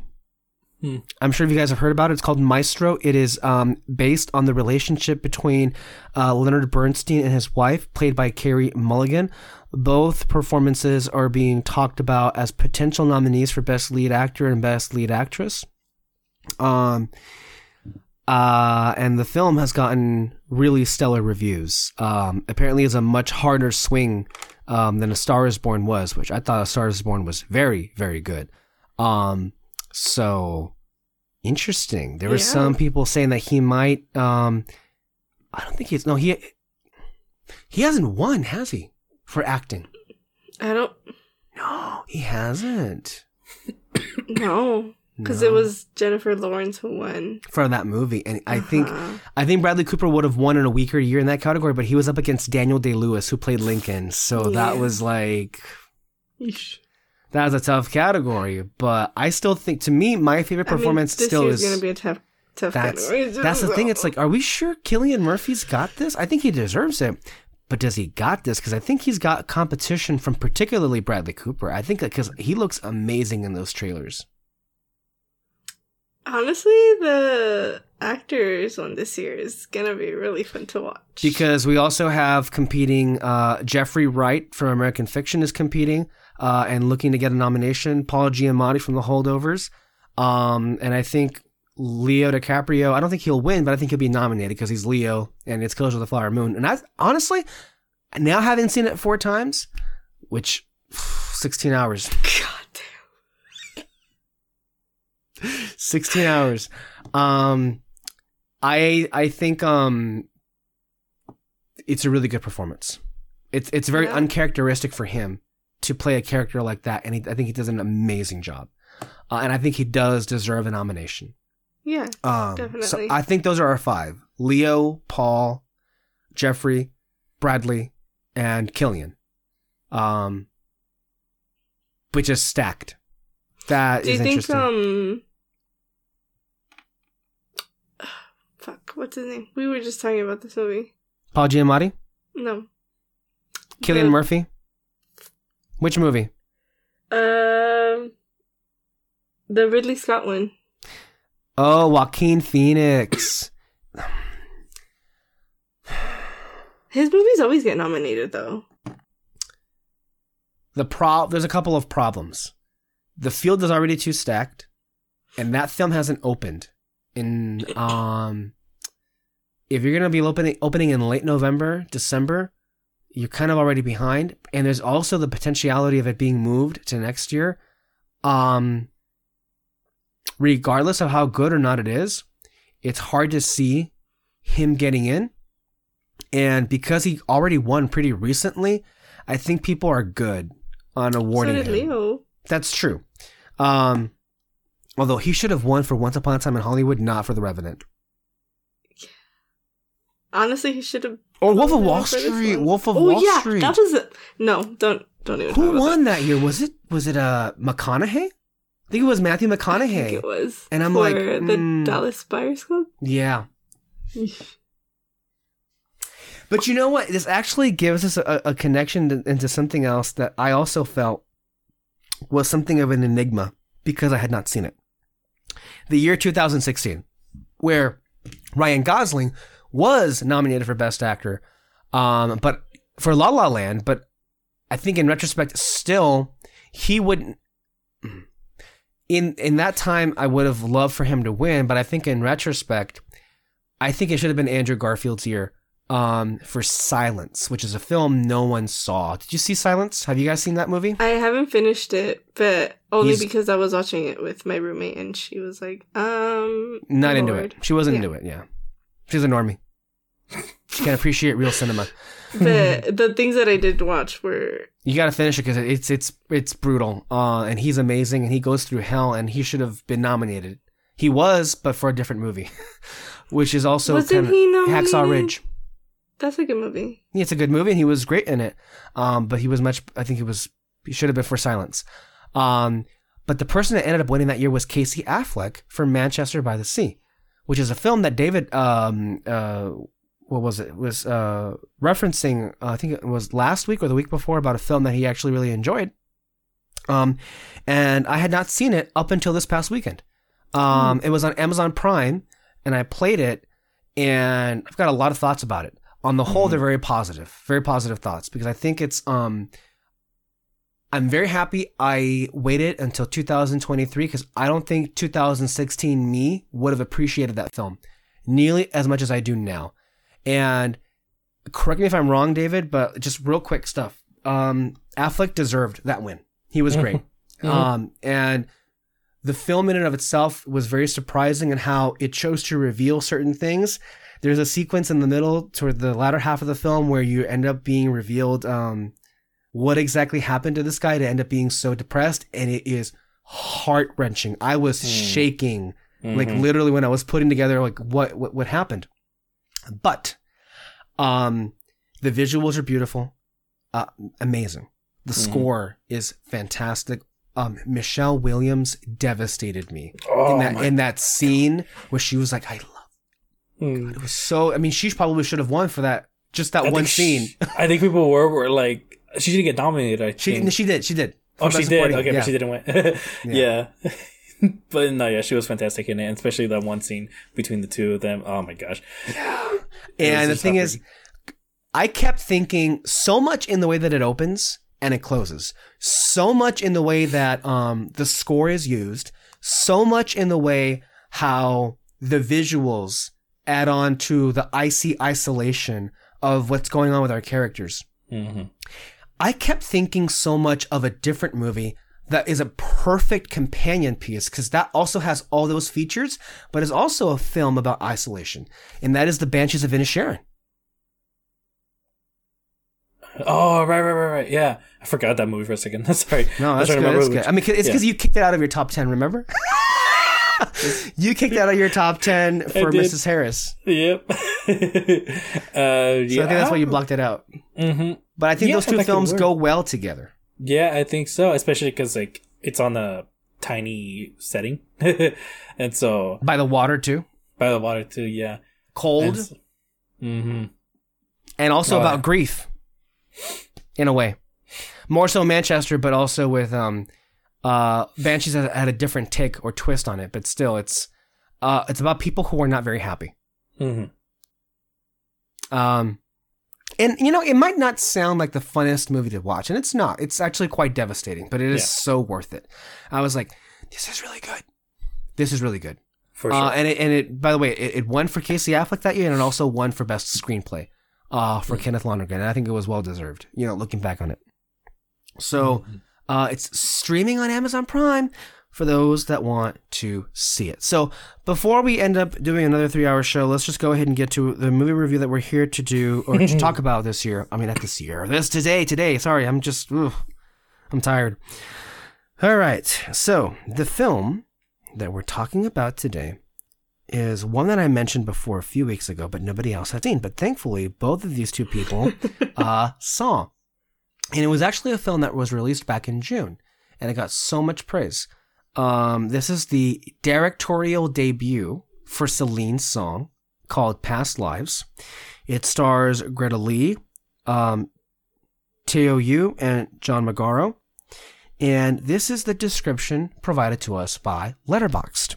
Nora and Hae Sung, two deeply connected childhood friends, are wrest apart after Nora's family emigrates from South Korea. Twenty years later, they are reunited for one fateful week as they confront notions of love and destiny.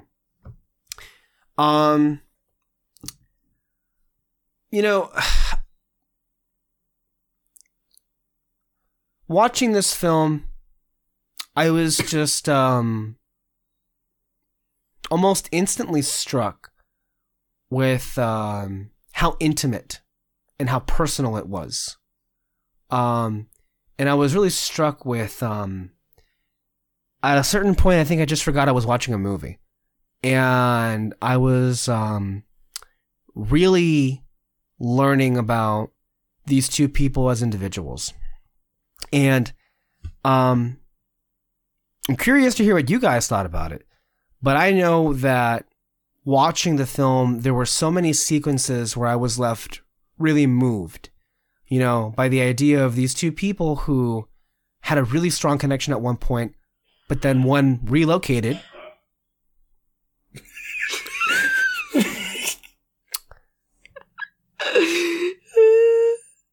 One relocated um, away, and they had no contact for a whole 12 years, and then they just have an off encounter online.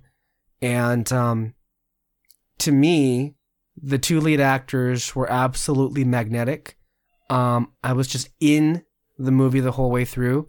I, it obviously the film is aiming for and is going to leave you with um, a melancholic vibe. Um, but to me, one of the best ways I can describe this film is it's quietly devastating. Um, and for me, one of the reasons for why it ended up working so well was because um, it just rem- it also in a way reminded me of of why boyhood worked so well with me because it reminded me of places I've been in my life and people who I've had in my life um, and not to compare you know the relationship that these two characters have to other people that I've met in my life but there are plenty of people who I've met uh, at different points who I no longer have contact with.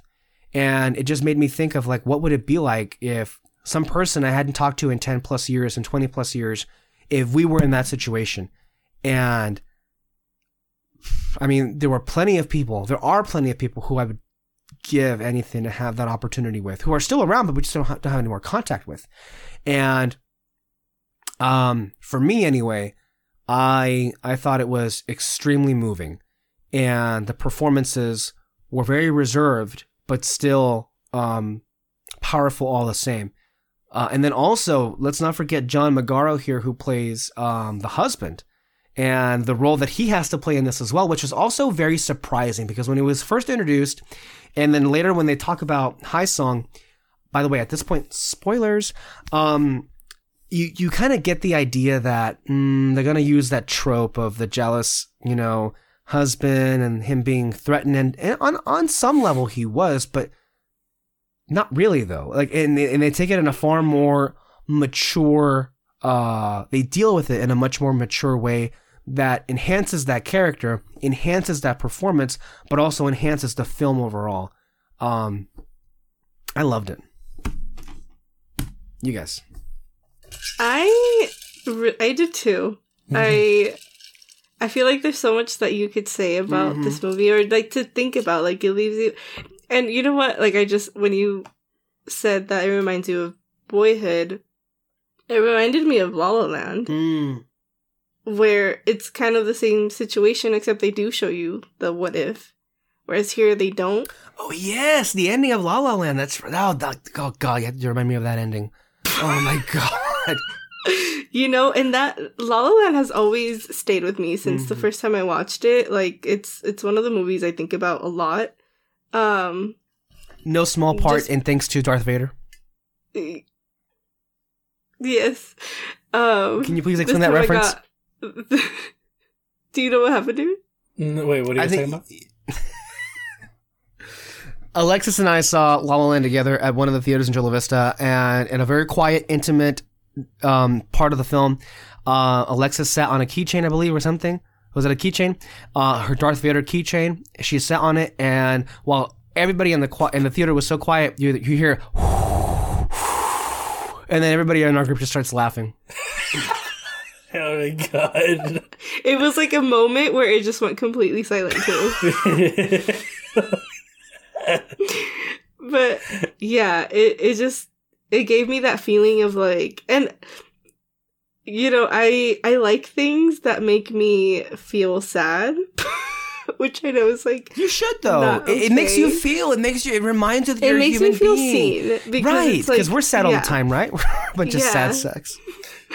um like it just you know it reminds you that like you know it's okay to have like Feelings. not good feelings feelings at all and you know it's it's it, i feel like it, it when you see movies like this it helps you be like okay i'm not the only one Yes. dealing with these things you know um so that's why i really like the movie um i loved every single character Yeah. I had like a moment where I could not handle it. um I think my favorite character though out of all of them has to be the husband. Yeah. Oh I watched God. it again this past weekend and I was like, wow, like he's a really big part of this. And Oh, His I his line when they're in in bed I it I literally he said it and I turned to David and just start bawling. I was like, which one? Because there's a lot of them in that scene. "Oh my god, when he said um feel like this. you make big- my world Hmm. so big. I just wish that, or I hope that I would do the same for you. Ooh, just literally kill me. There's another place, another line in that same scene. You dream in a language that I can't understand. It's like there's this whole place inside you where I can't go. Oh my god. Like the screenplay, I'm sorry right now. I mean, I, I know that it's a stacked, you know, year, but it will be a crime against humanity if nothing else. This doesn't get a nomination for screenplay. E- even even um I would love to read uh the, the other guy when he tells her you know, I liked you because you were you. Kill me. And you had to leave because you were you. Oh There's, like, my this- god. And even the part Oh my god, I think I, I really like this part where they were left alone, both guys at the bar, and he tells them we're also each other's in in you In you, yeah. Union. please. And and the the husband's like, "Yeah, I know." please. And it it it was also funny because um we watched this movie with my dad and we asked him like, "Do you want to see it?" And it was another um what's the other movie with um the Irish one? Oh, uh, Banshees of Inisherin. uh-huh um where we're like oh do you want to watch it and he's like if i start falling asleep i'm gonna go to bed and we were like okay he was crying at the end of the movie Wow. Yeah, both Banshees and this one, he- Wow. He just stayed for the entire thing. It's it's always fun when that happens. and um the moment where i was we were all literally panicking but and i told i explained it to david like this where you know how you alexis and peter um have this thing where if you see like embarrassing moments in movies like you just cringe that you just can't watch it Mhm. yeah my thing was when the two of them were talking in front of the husband in a different language I could not handle that. I breathe- literally was like, "You need to stop. You need Yeah. to stop right now." like I, it was giving me like panic attacks. Mhm. That scene you talked about, I saw it just today before we got on the show, just to finish off my rewatch, and I couldn't breathe. Like, I, I, it's, it's like it's like it's so rare to be so arrested in the moment, to be so in the moment like that, where you're just like waited with bated breath. Yeah, and it's literally just two people talking. Yes, that's but cinema. so much. yes. I don't know. I I love that scene, but I I'm also like I can't watch that just Mhm. because again I think that the husband is my favorite character in this Mhm. movie, and I just and like I I haven't been in that position, but I understand like you're not part of this. You know, like I I know that feeling, yeah, so it's like. it's awkward And, for like, the sure, fa- to say the least. Yes. Ugh, I I really like this movie. And then at the end, when she starts crying, because like throughout the whole movie, like my dad was making commentary of like, "Oh hell no!" Like, like I would be throwing hands, you know. Um, and If so he was the husband in that situation, yeah, a lot of guys would. That's the reality. Yeah, a lot of that- men that's- would. that's what I told him like at the end of the movie because he's like, if that were me, like I would be like, do you even like care about me? And I'm like, but that's like the I think the the whole point is like it it wasn't about him. Mm-hmm. It was about her and and not even the other guy. This was about her. Mm-hmm. She she literally told us, you know, I that she loved him and you know, she wasn't going to go anywhere. Like we had absolutely no reason to not trust her Mhm. um but i don't i don't even think it's she's crying because of him i think she's just crying because of what what could have been her life not even with him just her life in general Right. if she hadn't gone away you know Mhm. and i think that that was like hitting her The whole and I Speaking yeah, of- and like the yeah, and like the fact that you know he wasn't angry. Like yes, he was gonna be self conscious about it. Like who who's who was it? You know, who wouldn't be? But I think that um the fact that he was so like mature about it and understood that um you know she and he tells her too like i know you like i know that you wouldn't but i still have these feelings and the fact that she also like let him talk about it and open up about it. You know, Yeah, and nobody was. And I the thing just- is, like, I love this movie. Yes, I love it so much, but like even that, there, there's so many lay- layers of complexity because we've seen movies uh, that have relationships like these do it in the most boring way possible, where like people would like be talking over each other, they'd be yelling, they'd be blowing up, nothing. And the thing is, it's so refreshing to see a film actually deal in relationships that are healthy and honest and open. Yes. You know, with the way that they should be. yes. You know, not with you know being quick Yeah, to and- and- violence or all this other crap. I think that that's what I was like trying to tell my dad. Mhm. It didn't come off that way, I think. Mm. But to his comment of like, "Oh no, I would have immediately like blamed her or d- said something that like would make her feel guilty about having feelings and about the situation that she's lived that I will never understand." Um I don't know. But It's- but to also to, to explore a little bit where your dad would be coming from, where a lot of men would be coming from is, Mm-hmm. and you also do you do see layers of it here with John Magaro who plays the husband here, but like you see the fear, you see the worry in his face because even he's and I, and I love that he said it because he they're both writers. That's how they meet together at a writers retreat. yeah.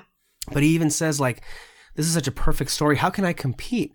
In in Yeah, the movies that we see. I'm the person that people root Broke against My heart. Mhm. and and he and the thing is not just with him but with every performance in this film um so much is said with just this with their eyes and their facial Mhm. expressions I literally said so much was so very. There's very little dialogue, but so much was said. yeah Yeah. and you feel for him and it's like and the thing is like he's being he's being such a big guy for allowing this to happen.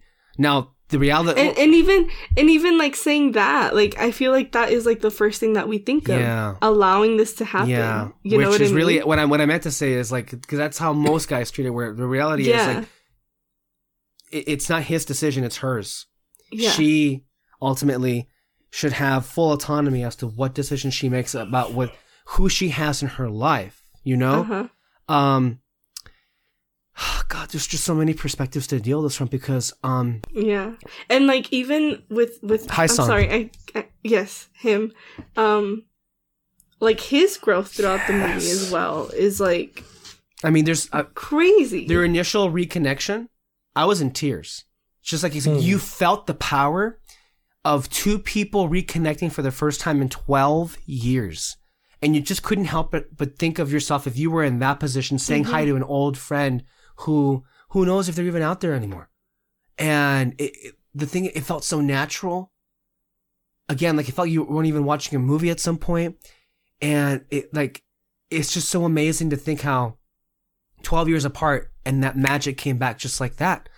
And you felt um them obviously he had feelings for her and she hadn't thought about him until she he initiated and, re- and reconnected with her. But then again this is why the screenplay is so great because it gets to a point where and you see on her face when she makes the decision and she's like because she has to ask him are you ever going to come here? And i can't go over there. And then she's like i can't be sitting here because i'm looking up flights to go see you um in south you know in korea.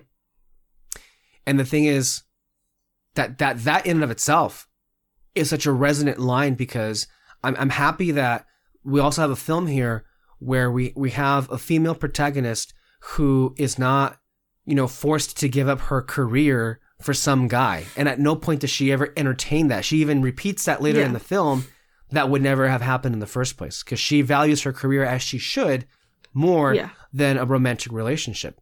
But then mm-hmm. because that it was heartbreaking to hear her say like we have to stop talking. I all but shut down when Hae Sung said to her it took me 12 years to find my friend. And of course i get a cough at the end of that. Oh my god. That was so that was Yeah. the perfect timing. I don't know if anybody at the podcast can hear this but like just yeah you, you hear the cough and like i said this probably I can hear her in my room. Oh so oh my god. Pro- it probably got picked up. it took me 12 years to find my friend. Like oh my god. Yeah. It's yeah it's it's so good it's so and then good. of course, yeah. David, sorry. No, oh yeah, David's here. no, I, I I would, this wasn't me like not being able to figure out what to say. It's just uh, the reason why I stay quiet is because We wouldn't let you talk. I- we wouldn't let you talk. I'm sorry. Just we were just talking. We over no, no, no, it's, it's fine. Uh, part of the reason why I was staying quiet is because I feel like this movie didn't hit me as Mm. hard as you guys. I I really liked it, but for many different reasons. Mm-hmm. I think from you guys, so that's why I was waiting for my turn. Sure. and so, no, yeah, like I said, I I really did like this movie. I love movies where I love scenes in movies where there's just very little dialogue, and this one had like very Mhm. very little dialogue. But like I said, but so much is being said just by through their acting or from the silence too. Look, look at that image behind you, David, that you put up Yeah. on the screen. So much of the movie relies on those two actors looking at each other, and you're so mesmerized. There's mm-hmm. nothing being said. That's that's mm-hmm. the power of filmmaking. That's the power of cinema. How impressive is this? This is a directorial debut. This is her mm-hmm. first movie. Yeah, and she really tried to like use um stock footage, I guess you could say, Mm. to really like fill in the gaps of those moments and all that. couple of And things real, real quick. I don't want to cut you off real quick, but this is important. Her background is mainly in the, in the theater, so you see her strengths as a playwright really help in this film. But also to that, not that I don't think it, it, it um harms the film in any way, but this was filmed during COVID. So I think um Hmm. by Mm. design it But it needed to be though. economical and they needed to be like in a lot of the spaces. She made it work. Yeah, she made it work. Yeah. And I don't think I, I personally like couldn't really tell there was I guess budgetary re- like restraints. Like I didn't think of that Mhm. at all. Yeah, Mhm. for sure. But you know, she like I said, she really relied on just other stock footage to kind of fill in the gaps and all that. But also really did like her imagery on certain moments, put them together. Um, you know, uh, the biggest one, first one is when they both separate uh, when they're little kids and all that. But also like the imagery of when they're together. I guess maybe you can say they're when they're most entertained is in the beginning. There's like there's that um art thing with the big face on it. You know, they're facing each other, but there's like a stick in the middle, basically showing like they're together, but something is separating them. It's the fork in the road. on- fork in the road. Yeah. And then later on, they when they first meet in New York, um, it's another piece of art in the back. It's two of them facing away from each other, Yes. and another fork in the road, where there's this like they're together, but they're It's they're just not gonna distant. work out. They're distant. It's Yeah. not gonna work. But then at the very end, it's all it's just that gate, that little blue gate, where it's just kind of, it's just them Mm-hmm. together. It's not this perfect thing. It's not this perfect relationship. They're not gonna. they're together, but they're gonna be apart from now on. And so Mm-hmm. it it wasn't. It's not life getting in the way or anything like that. It's just they're not The way they're separate. It is. It's just the way it is. Yeah. And so, like I said, she relied on, on on the imagery, which is why I like this movie. Um, the also the other thing I liked is the relationship. This wasn't like um when they were together. This wasn't like they're always having fun with each, with each other or anything, or they're always making jokes with each other. Like no, every single time they meet, it's just silence. They're comfortable with each other, Mm. and that's what part that's part of what makes their relationship great is just that I don't know what it is, but I I just know I can be me with you. Whereas but as when she is with her husband though, it's like he I think they both know that they bring out the best in each other somehow because they're both writers. You know, they're both trying to push each other to do bigger things. And she can't be that with Hae Sung. She one of them will literally have to give up their life to be Mhm. with each other and I mean, she even says in in that conversation um with her husband in the beginning, where she keeps saying he's so Korean. Yeah. You And- know, that's, But that's another weird thing, too. aspect there. It's like it's not just that she's longing. It, it never is that she's just longing for him or longing for a life with him, a Yeah. life of her homeland, her home country. Yeah. Like what would have been like if she had remained in Korea? hmm And th- that's the other thing too. It's like, like I said, there's this thing between them that like they can just be each other, Mm-hmm. but at the same time, they're not the same person because they both lived and had very different lives. And she doesn't, but it, it- that's part. Uh, that's probably what makes it uncomfortable at times is that she can't relate to him because he is so Korean and she is Yeah. Korean, um, Canadian because she was in Canada, wasn't she? Yeah, she went to Toronto, Um, yeah. So which Yeah. imme- immediately made me think of uh, Turning Red, because that's what Same. that's where right. I was like, which is a great, a really great movie that I was the only person to put in their top ten for whatever reason last year. I just wanted to put that out there. and, um, hey, here's that. Um, continue. Um, no, I think that's it. Like I said, is you know, it didn't hit me as hard as you guys, but like I understood. Watch it again. everything. Maybe watch it again. Give it some time and watch it again. Again, yeah, I, I think we- Watch it we have to be clear though. Like, there are plenty of movies that I watched the first time that didn't really hit me the way that it was supposed to until a couple of rewatches, you know. And then there are also mm-hmm. films that you watch the first time they hit you really hard, but then after a while they they don't work with you the same way that it did. So the thing is, our relationship with movies will continue to change as we grow mm-hmm. older and older.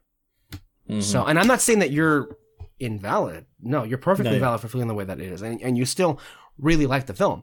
Um, so a couple of things. No, yeah. No, go ahead. Oh, go ahead. No, no, you, you go. Um, well, yeah, like I said, I just like I said, it didn't hit me emotionally, but like I just understood everything that this person that the director was trying to do mm-hmm. with this movie. All those moment, all those silences, what she was trying to say in each and every one of those, I understood it at all. It just didn't hit me.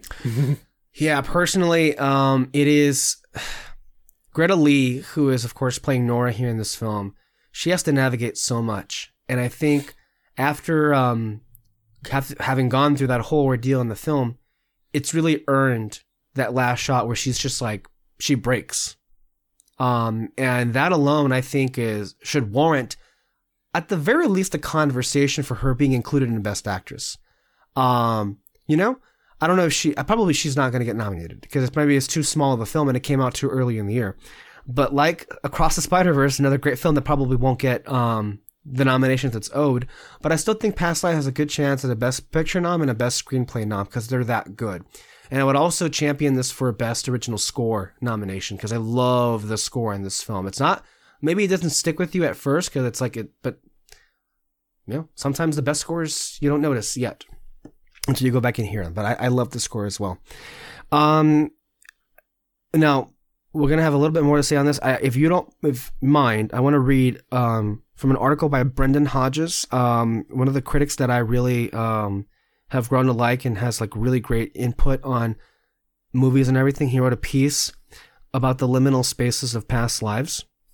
So if you could please bear with me. Uh, uh, hopefully this won't be that long, but um, this is what it says here um, talking about like all the different spaces in this movie an artist residency at golden hour a city park thick with trees and an amber lit nightmare bar uh, not nightmare nighttime bar are a few of the carefully chosen locations featured in past lives which uses place image and sound to gently capture profound revelations about the lives we live and some of the lives that we didn't.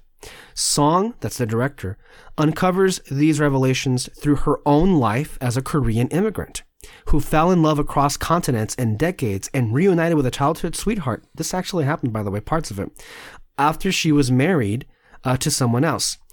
From the deceptive, this, from the deceptively smallest of stories, Song effortlessly bottles, as though she's catching lightning, how life can be transient but connected uh, chanced and faded, ephemeral yet everlasting. To try and do justice to all Song has to say and how elegantly she can say it turns casual chatter into half conjured um, lyricism. Past Lives inspires the lyrical and the lofty. To describe it in ordinary or casual terms seems impossible. But while we try, perhaps clumsily, to express all past lives has to offer us, um, Song's done it through the tools of cinema. Uh, she's no stranger to how specifics of a story's environment radically reshape how we feel. In 2020, Song, originally a playwright, updated um, Chekhov's classic The Seagull through the virtual proscenium of The Sims 4. The performance was streamed on Twitch with a voice cast and Song not only replied to the live commenters watching in, but she let them influence the show. It was a unique achievement in multimedia storytelling, revealing an artist with a keen sense of how uh, how form influences we engage with stories, or maybe how from influences. Video games are an interactive medium, and film isn't. Uh, still, the same ethos is infused in every moment of past lives, which, like the visual storytelling uh, of other films, curates the geography of urban architecture as a metaphor for internalized human feeling. That's what you said, David, because you see that the the uh, the architecture that we see uh, on their first date in Korea, and then also when they f- actually for reals meet up in person twenty years later. Um, you'll know what I'm saying, right? Just to be okay. Mm-hmm. All right. So, Song's surrogate in Nora, a playwright whom uh, we first meet in a bar at a distance with two men beside her, and soon after a child up close.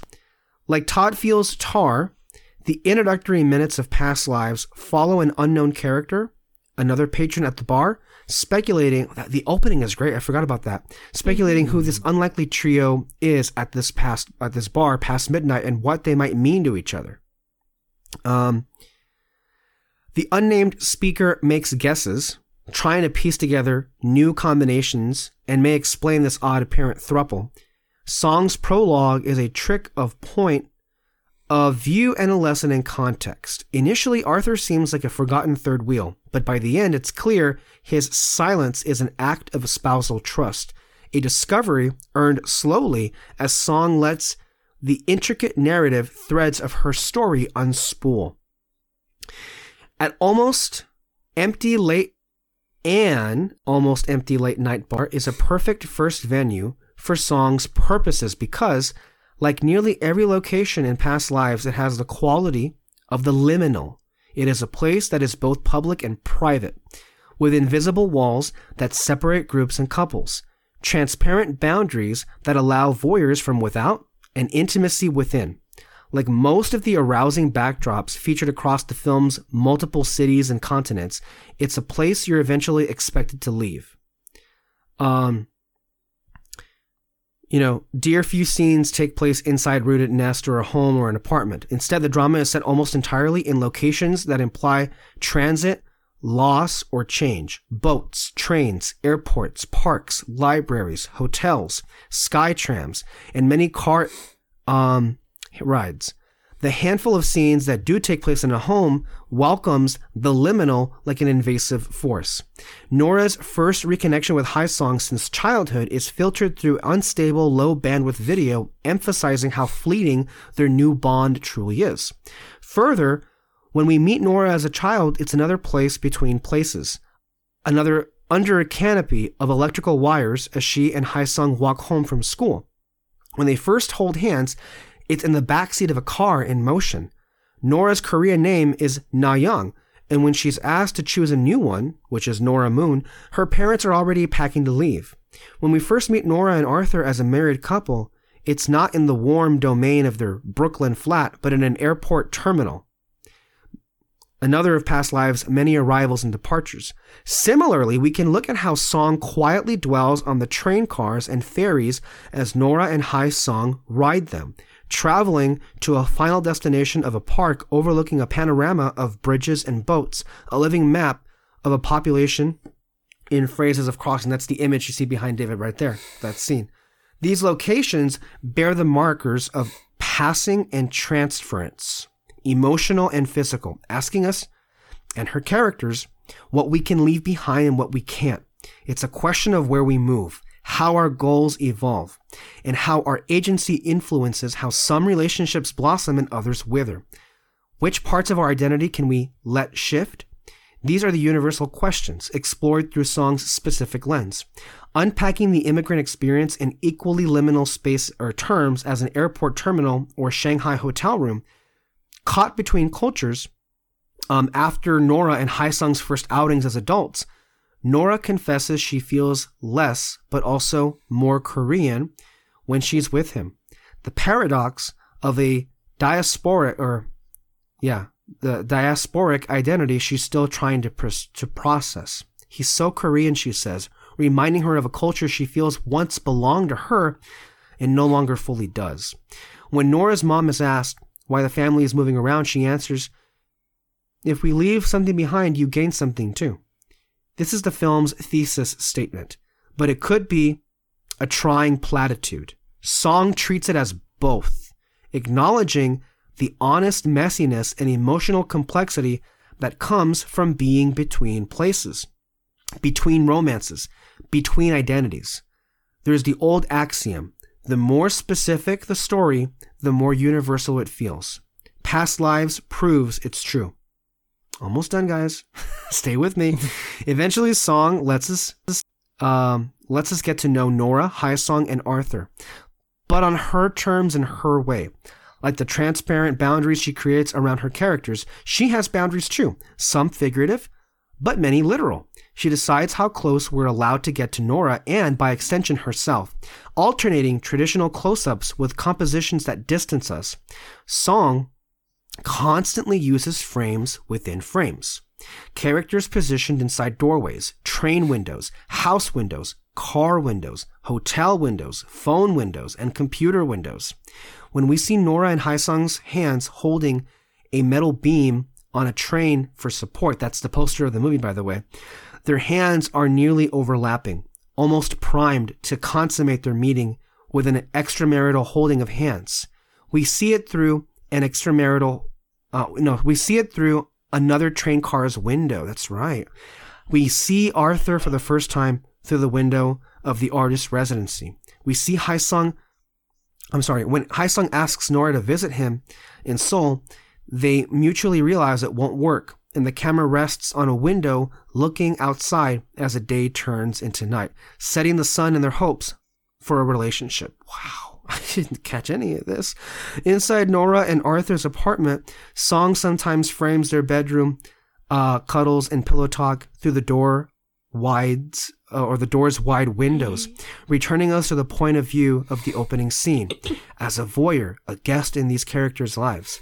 And our last glimpse of Hae Sung in the final seconds of past lives is through the window of a car tax- taxiing him to the airport, the film's final farewell.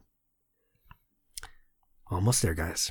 I wanted to organize this piece around uh, Song's matrix of visual symbols, breaking them down through a few categories like airports, bo- boats, cars, and restaurants. I found it impossible to, an impossible task. Song's transitory spaces aren't just those that bring bodies from one place to another. They are porous, leaking through time and memory. This begins with a few delicate split second flashbacks the flashes of reminiscence to Nora and Hae Sung as kids when they first meet in um, in a New York City park, or a glimpse of the um, bifurcated street in childhood that signified their separate paths in this life. I say this life because as past life ends, Hae Sung invokes the Korean concept of inyun, the idea that either signifies how relationships are cosmically faded over 8,000 lifetimes or changed or sorry, chanced interaction, or maybe just that person who mentions it. Uh, for Hae Sung, it's probably both. Uh, he longingly tells Nora he'll catch her in the next life cycle, adding another layer of their life in 8000, which, by the way, that line was see you next when we're dead. Sorry, like, no, that's what I thought. I was like, yeah, past. Past Lives begins with children catching the sparks of early love and ends not with death, but with a recognition of our mortality. This signals that each life and each moment is just the past tense for some future self in this future or the next, infusing each meeting with inyun or maybe the reminiscence of to come. By revealing past lives as a kind of extended flashback for the possible future lives of Nora, Hae Sung, and Arthur, with bookends between past and future, the film becomes the ultimate liminal space as a life between lives, a space between spaces, or maybe just be- between childhood and old age. In a post-film Q&A, I was surprised to hear that Song has a degree in philosophy and an MFA in playwriting. She wields the heady rigor of a philosopher with the grace of a narrative artist expressing complex, deeply melancholic, time warping notions of our reality and how our lives are lived through the understated elegance of visual poetry, using every location, shape, curve, or window as a new stanza. There are not many movies that rewrite how I experience time and place in it. But proudly, past lives is one of them. Um, I had not read this piece before, but I had realized it would be something that would add something of an extra layer to this, and I was like, "Oh, okay."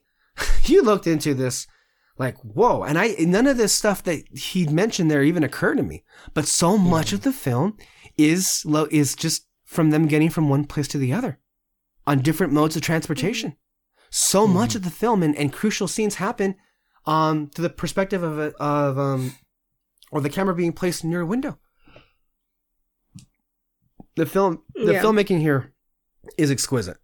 And Mm. I I think like um it deserves to be mentioned as one of the best films of the year.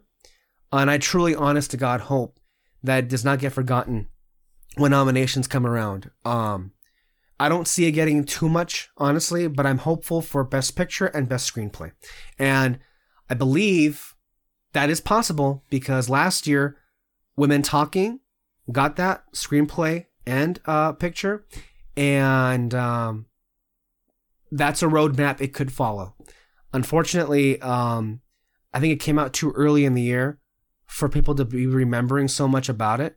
Um, but also, this is off topic, but it also just begs the question how, um, while there may be a number of really truly deserving movies that will be nominated and, might some win this year, um, to me, this year more than any other year, it would feel really strange that what many consider to be the best film of the year wouldn't be included because of its medium, and that would be animation.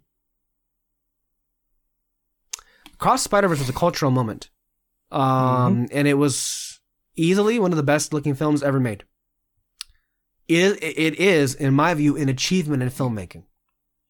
On top of it being a great film, clearly your dad agrees. Um, so um, the idea that we're gonna go into an award season, but this one's not included, even more so than any other animated films that I think we could have entertained. This one, it, Yeah. this one is kind of the closest thing we have to a perfect movie. Mhm. And the fact that it's not like this, this should be getting screenplay, picture. This should be getting editing. The editing was superb. This should be getting visual effects. Honestly. So and score Daniel Pemberton. God, it should, and it won't. so, brief tangent aside, any closing thoughts on this movie? Besides, go see it. Please. Mm, no, I'm good. All right. Well, with that, thank you all for being with me. Thank you all for being here. Um, thank you too for being on this show. Um, it's so nice to not have to do one of these alone and have an actual back and forth going on. Um, stay tuned on our um, pages on Castbox, Spotify, Apple, and YouTube for more content. Hopefully, trying to like crawl back to a semi-weekly basis. Um, on our show, we've got plenty of movies, as I mentioned at the top of the show, that we might be talking about. Um, so stay tuned. Thank you all for being here. Stay under our spotlight for more content, and we will see you next time. Bye. Bye.